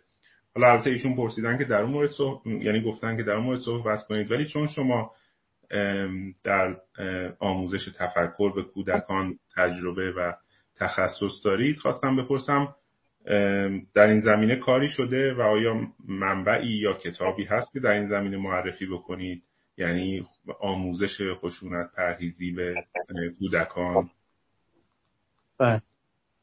من این البته ببخشید من اول صحبت می‌کنم آقای ملکیان بعد اگر ایشون مایل هستن صحبت بکنم بفرمایید چون گفتن معطوف به دو نفر هست. حالا اگه اجازه از آقای ملکیان سوال دیگه بعدا من بپرسم چون سوالا زیاده. سختاشو از ایشون بپرسم. عرض کنم یکی از دوستانم یک نکته ای نوشته بودن که من این دوتا رو می‌تونم به هم ربط بدم. ما در جامعه ای که درش در حال حاضر هستیم متاسفانه به اندازه کافی آموزش و تمرین رویکردهای خشونت پرهیز نداشتیم و ندیدیم. اگه ما خود خیلی از خودمون تعریف بکنیم و بگیم که یگانه ایم و همه کاری که کردیم درسته و هر کاری که می شده بکنیم کردیم به نظر من خودفریبیه. یعنی این این ادبیات که برخی از دوستان شاید اینجا نوشتن که هر آنچه که می‌شد در مقوله خشونت پرهیزی کرد ما کردیم و نشد این از نظر من درست نیست. ببینید به همین کارها و آثاری که به فارسی به همت آقای کشانی میسمی دیگران ملکیان ترجمه شده تعلیف شده نگاه بکنیم بسیار راه پرپیچ و خمی است. و اصولا یکی از شرایطی که لازمه برای موفقیت حرکت های خشونت پرهیز جمعی عمل کردن و به اشتراک داشتن چیزهایی است که از حالت فرد در بیایم و به حالت گروه برسیم. متاسفانه آمدانه یا نا ناآمدانه این جمع بودن ما خیلی تقلیل پیدا کرده کمرنگ شده تو سالهای اخیر. بنابراین هر جا که لازمه که جمعی حرکت بکنیم و استراتژی این داشته باشیم که کلهای بزرگتری بسازیم که قدرت بیشتری داره این کار رو نمی‌تونیم بکنیم. برای همین ما نه آموزش به اندازه کافی دیدیم. خب این در بخش آموزش رسمی مشخصه چرا؟ این وارد نشده و به رسمیت شناخته نشده. اصولا مقوله اعتراض اعتراض مدنی اعتراض خشونت پرهیز چون به هر حال نوعی اعتراضه هیچ وقت به رسمیت شناخته نشده. راجبش بحث نشده. ما در مدارسمون در کلاس هامون در کتاب های درسیمون این به رسمیت شناخته نمیشه. همچنان ما در ادبیات شبهه هستیم که کسی شبهه مطرح بکنه یا کسی تحت القاعات دیگران قرار بگیره یا فریب بخوره یا از اون طرف مرزها تحریک بشه. خب اینا هیچ کدوم اصلا مقدمات این که اعتراض به رسمیت شناخته بشه و اعتراض هم مدنی باشه نیست. تک و صداهایی در بیرون گفتمان رسمی در حوزه ادبیات کودک و بزرگسال و تفکر نقادانه به اصطلاح برداشته شده. ولی خب اینها تک صدا هست و تک مزرابه و به اصطلاح هیچ وقت بلند نشده شنیده نشده بحث راجبش نشده. برای همین من این دوتا سوال در پیوند با هم می‌دونم به نظر من در شرایط فعلی بدون اینکه مطلقا این صحبت به این معنا باشه که طرف مقابل درست عمل کرد و خشونت پرهیز بود هنوز استراتژی های بسیار زیادی آزمون نشده در حوزه خشونت پرهیزی و در حوزه collective action و کنش جمعی وجود داره که ما امتحانش نکردیم. در حوزه ادبیات تعلیمی و مدرسه تا اونجایی که من می‌دونم جای این مطلقا خالی است. بیرون از این حوزه بیش من کارهایی رو دیدم و می‌شناسم ولی هیچ وقت اینها نه اون برد و نه اون نفوذ و نه اون حمایت رسمی رو پیدا نکرد خیلی ممنون. استاد ملکیان اگه اجازه بدید من یه سوال دیگه هم که نوشتن مطرح بکنم. خانم اسما بیرانوند نوشتن. سلام و سپاس از اساتید بزرگوار. استاد ملکیان به قدرت روح و قدرت ماده اشاره داشتند اگر قائل به استیلای قدرت روح بر قدرت ماده باشیم آیا قدرت روح نمی‌تواند در برخی از شرایط معادل با پذیرش خشونت بر خود و خشونت ورزی بر ستمگر باشد آیا قائل بودن به قدرت روح همواره به معنای پرهیز از خشونت است؟ آیا قدرت روح نمی‌تواند با توجه به شرایط های دیگری غیر از خشونت پرهیزی داشته باشد؟ دو تا جواب باید به این سرورم که بهشون عرض سلامم می‌کنم بدم. نکته اول اینه که ببینید وقتی کسی میگه که قدرت روح در جهان باید به حساب بیاد هرگز نمیگه قدرت ماده وجود نداره. هرگز نمی‌خواد نفی قدرت ماده رو بکنه. معتقده که ماده هم قدرت داره روح هم قدرت داره. داره میگه دو تا قدرت وجود داره. چرا؟ فقط به یک قدرت استناد می‌کنیم. بنابراین وقتی ما تأکید می‌کنیم بر قدرت روح در هستی در عالم انسانی اصلا به این معنی نیست که قافلیم از اینکه اسلحه هم قدرت داره پول هم قدرت داره تبلیغات هم قدرت داره. اصلا و ابدا. فقط می‌خوایم بگیم به این طرف هم توجه بکنیم. و اما نکته دوم گفتن که ممکنه کسی به قدرت روح قائل باشه ولی لزوما به خشونت پرهیزی کارش نینجامه بنده میگم بله. من می‌خوام بگم کسی که به خشونت پرهیزی قائله این به قدرت روح قائله. اما از این عکسش بر نمیاد که هر که به قدرت روح قائله لزوما خشونت پرهیزه می‌کنید؟ و بنابراین بله ممکنه کسانی باشند که هنوز هم به توانایی های روان آدمی به توانایی های اون چیزی که ازش تعبیر می‌کنیم به کنه سرشت آدمی قائلند ولی با این همه از این نتیجه نمی‌گیرن خشونت پرهیزی رو. بله خیلی ممنونم متشکر ما از ساعتی که در نظر گرفته بودیم حدود یک ساعت بیشتر ادامه دادیم و وقت استادان گرامی رو گرفتیم. فکر کنم جلسه خوبی بود بحث خوبی پی گرفته شد. امیدوارم مخاطبان برنامه با من هم نظر باشن. خیلی تشکر می‌کنم از استاد مصطفی ملکیان و دکتر حسین شیخ رضایی که در این جلسه با ما بودن. فکر کنم نتیجه بحث به طور کلی این بود. حالا با توجه به عنوان صحبت نتیجه بحث به طور کلی این بود که خشونت ورزی ارزش اخلاقی و سیاسی داره ولی این ارزش اخلاقی و سیاسی مقید به قیودی هست و ای بسا حتی مورد به مورد باید در موردش فکر کرد و تصمیم گرفت. و وجه مشترک صحبت ها به نظرم این بود که خشونت امر ممدوحی نیست. اما در واقع در شرایطی ممکنه از نظر اخلاقی جواز اخلاقی به یک معنا داشته باشه و البته وقتی جواز اخلاقی داشته باشه باز مقید به قیود و وابسته به سیاق و موقعیت هست بله. در پایان صحبت امیدوارم که حالا یه چیزی هم خودم به نظرم اومد بگم که خود ترویج خشونت مشاهده خشونت اشاعه خشونت در فضای اجتماع من فکر می‌کنم که کم کم ممکنه ما رو دچار یک جور بیهستی اخلاقی نسبت به خشونت بکنه و این در تاریخ ما به نظرم سابقه داره. ما در شاید بشه گفت در پنجاه شهست سال اخیر هفتاد سال اخیر تاریخ همراه با خشونتی داشتیم. ما انقلاب تجربه کردیم جنگ جنگ هشت ساله که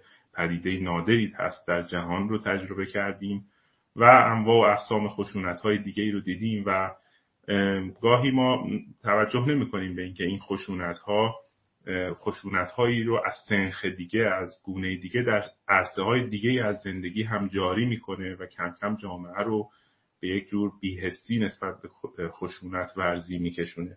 امیدوارم که این چرخه خشونت متوقف بشه و امیدواری هایی که آقای ملکیان داشتن و نکاتی که آقای دکتر شیخ رضایی در صحبتشون بیان کردن در عرصه عمومی یک بازتاب درخوری پیدا بکنه.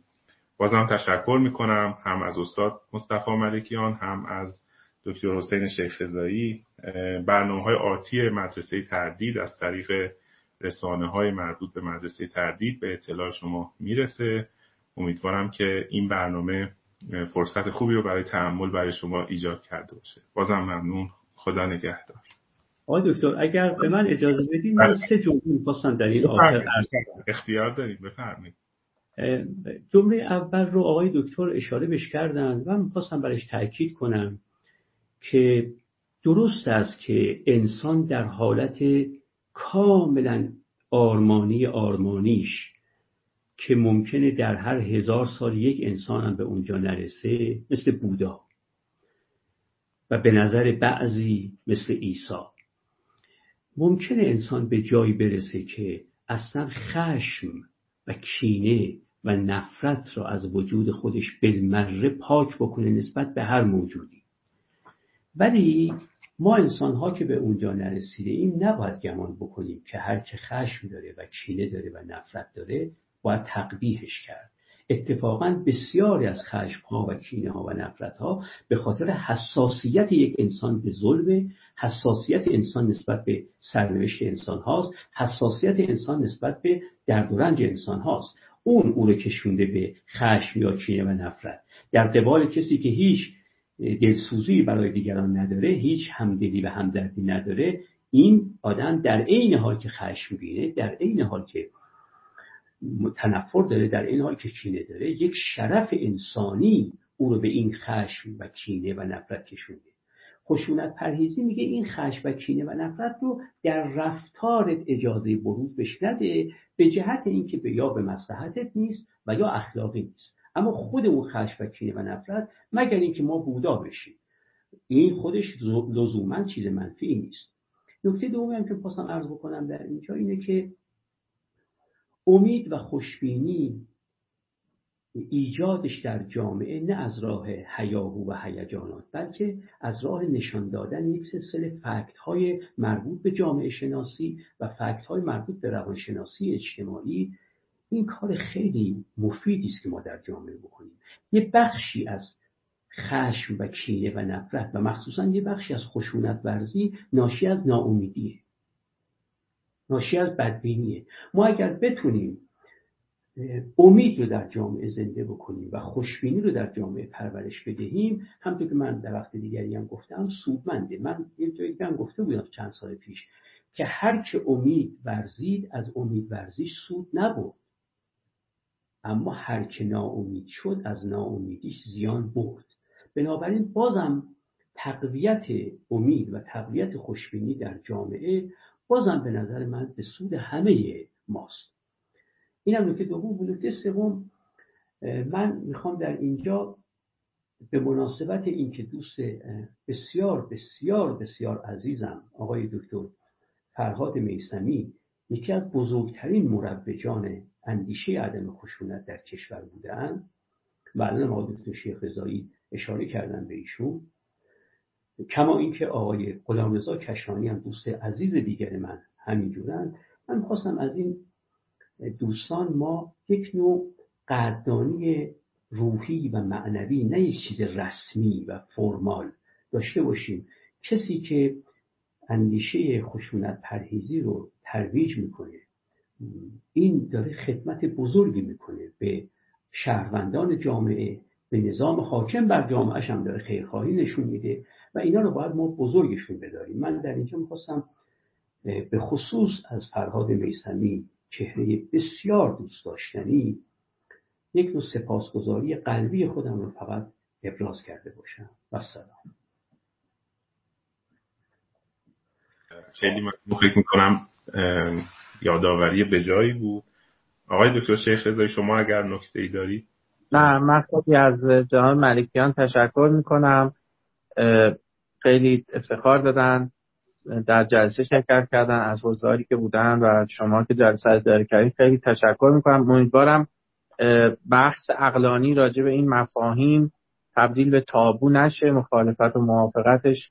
مسئله سیاسی امنیتی چه می‌دونم اینا تلقی نشه و اصلاح امور یکی از راهاش هم برگشتن به ریشه ها و تجدید نظر در تلقی هایی است که ما از این مفاهیم بنیادی داریم. خیلی ممنون. خیلی ممنونم. متشکرم. خب ممنون از لطف همتون و امیدوارم در برنامه های آتی بازم در خدمتتون باشیم. خدا منم از آقای دکتر سپاس گذاریم سلامت خدا خدا خدا, خدا. خدا. خدا.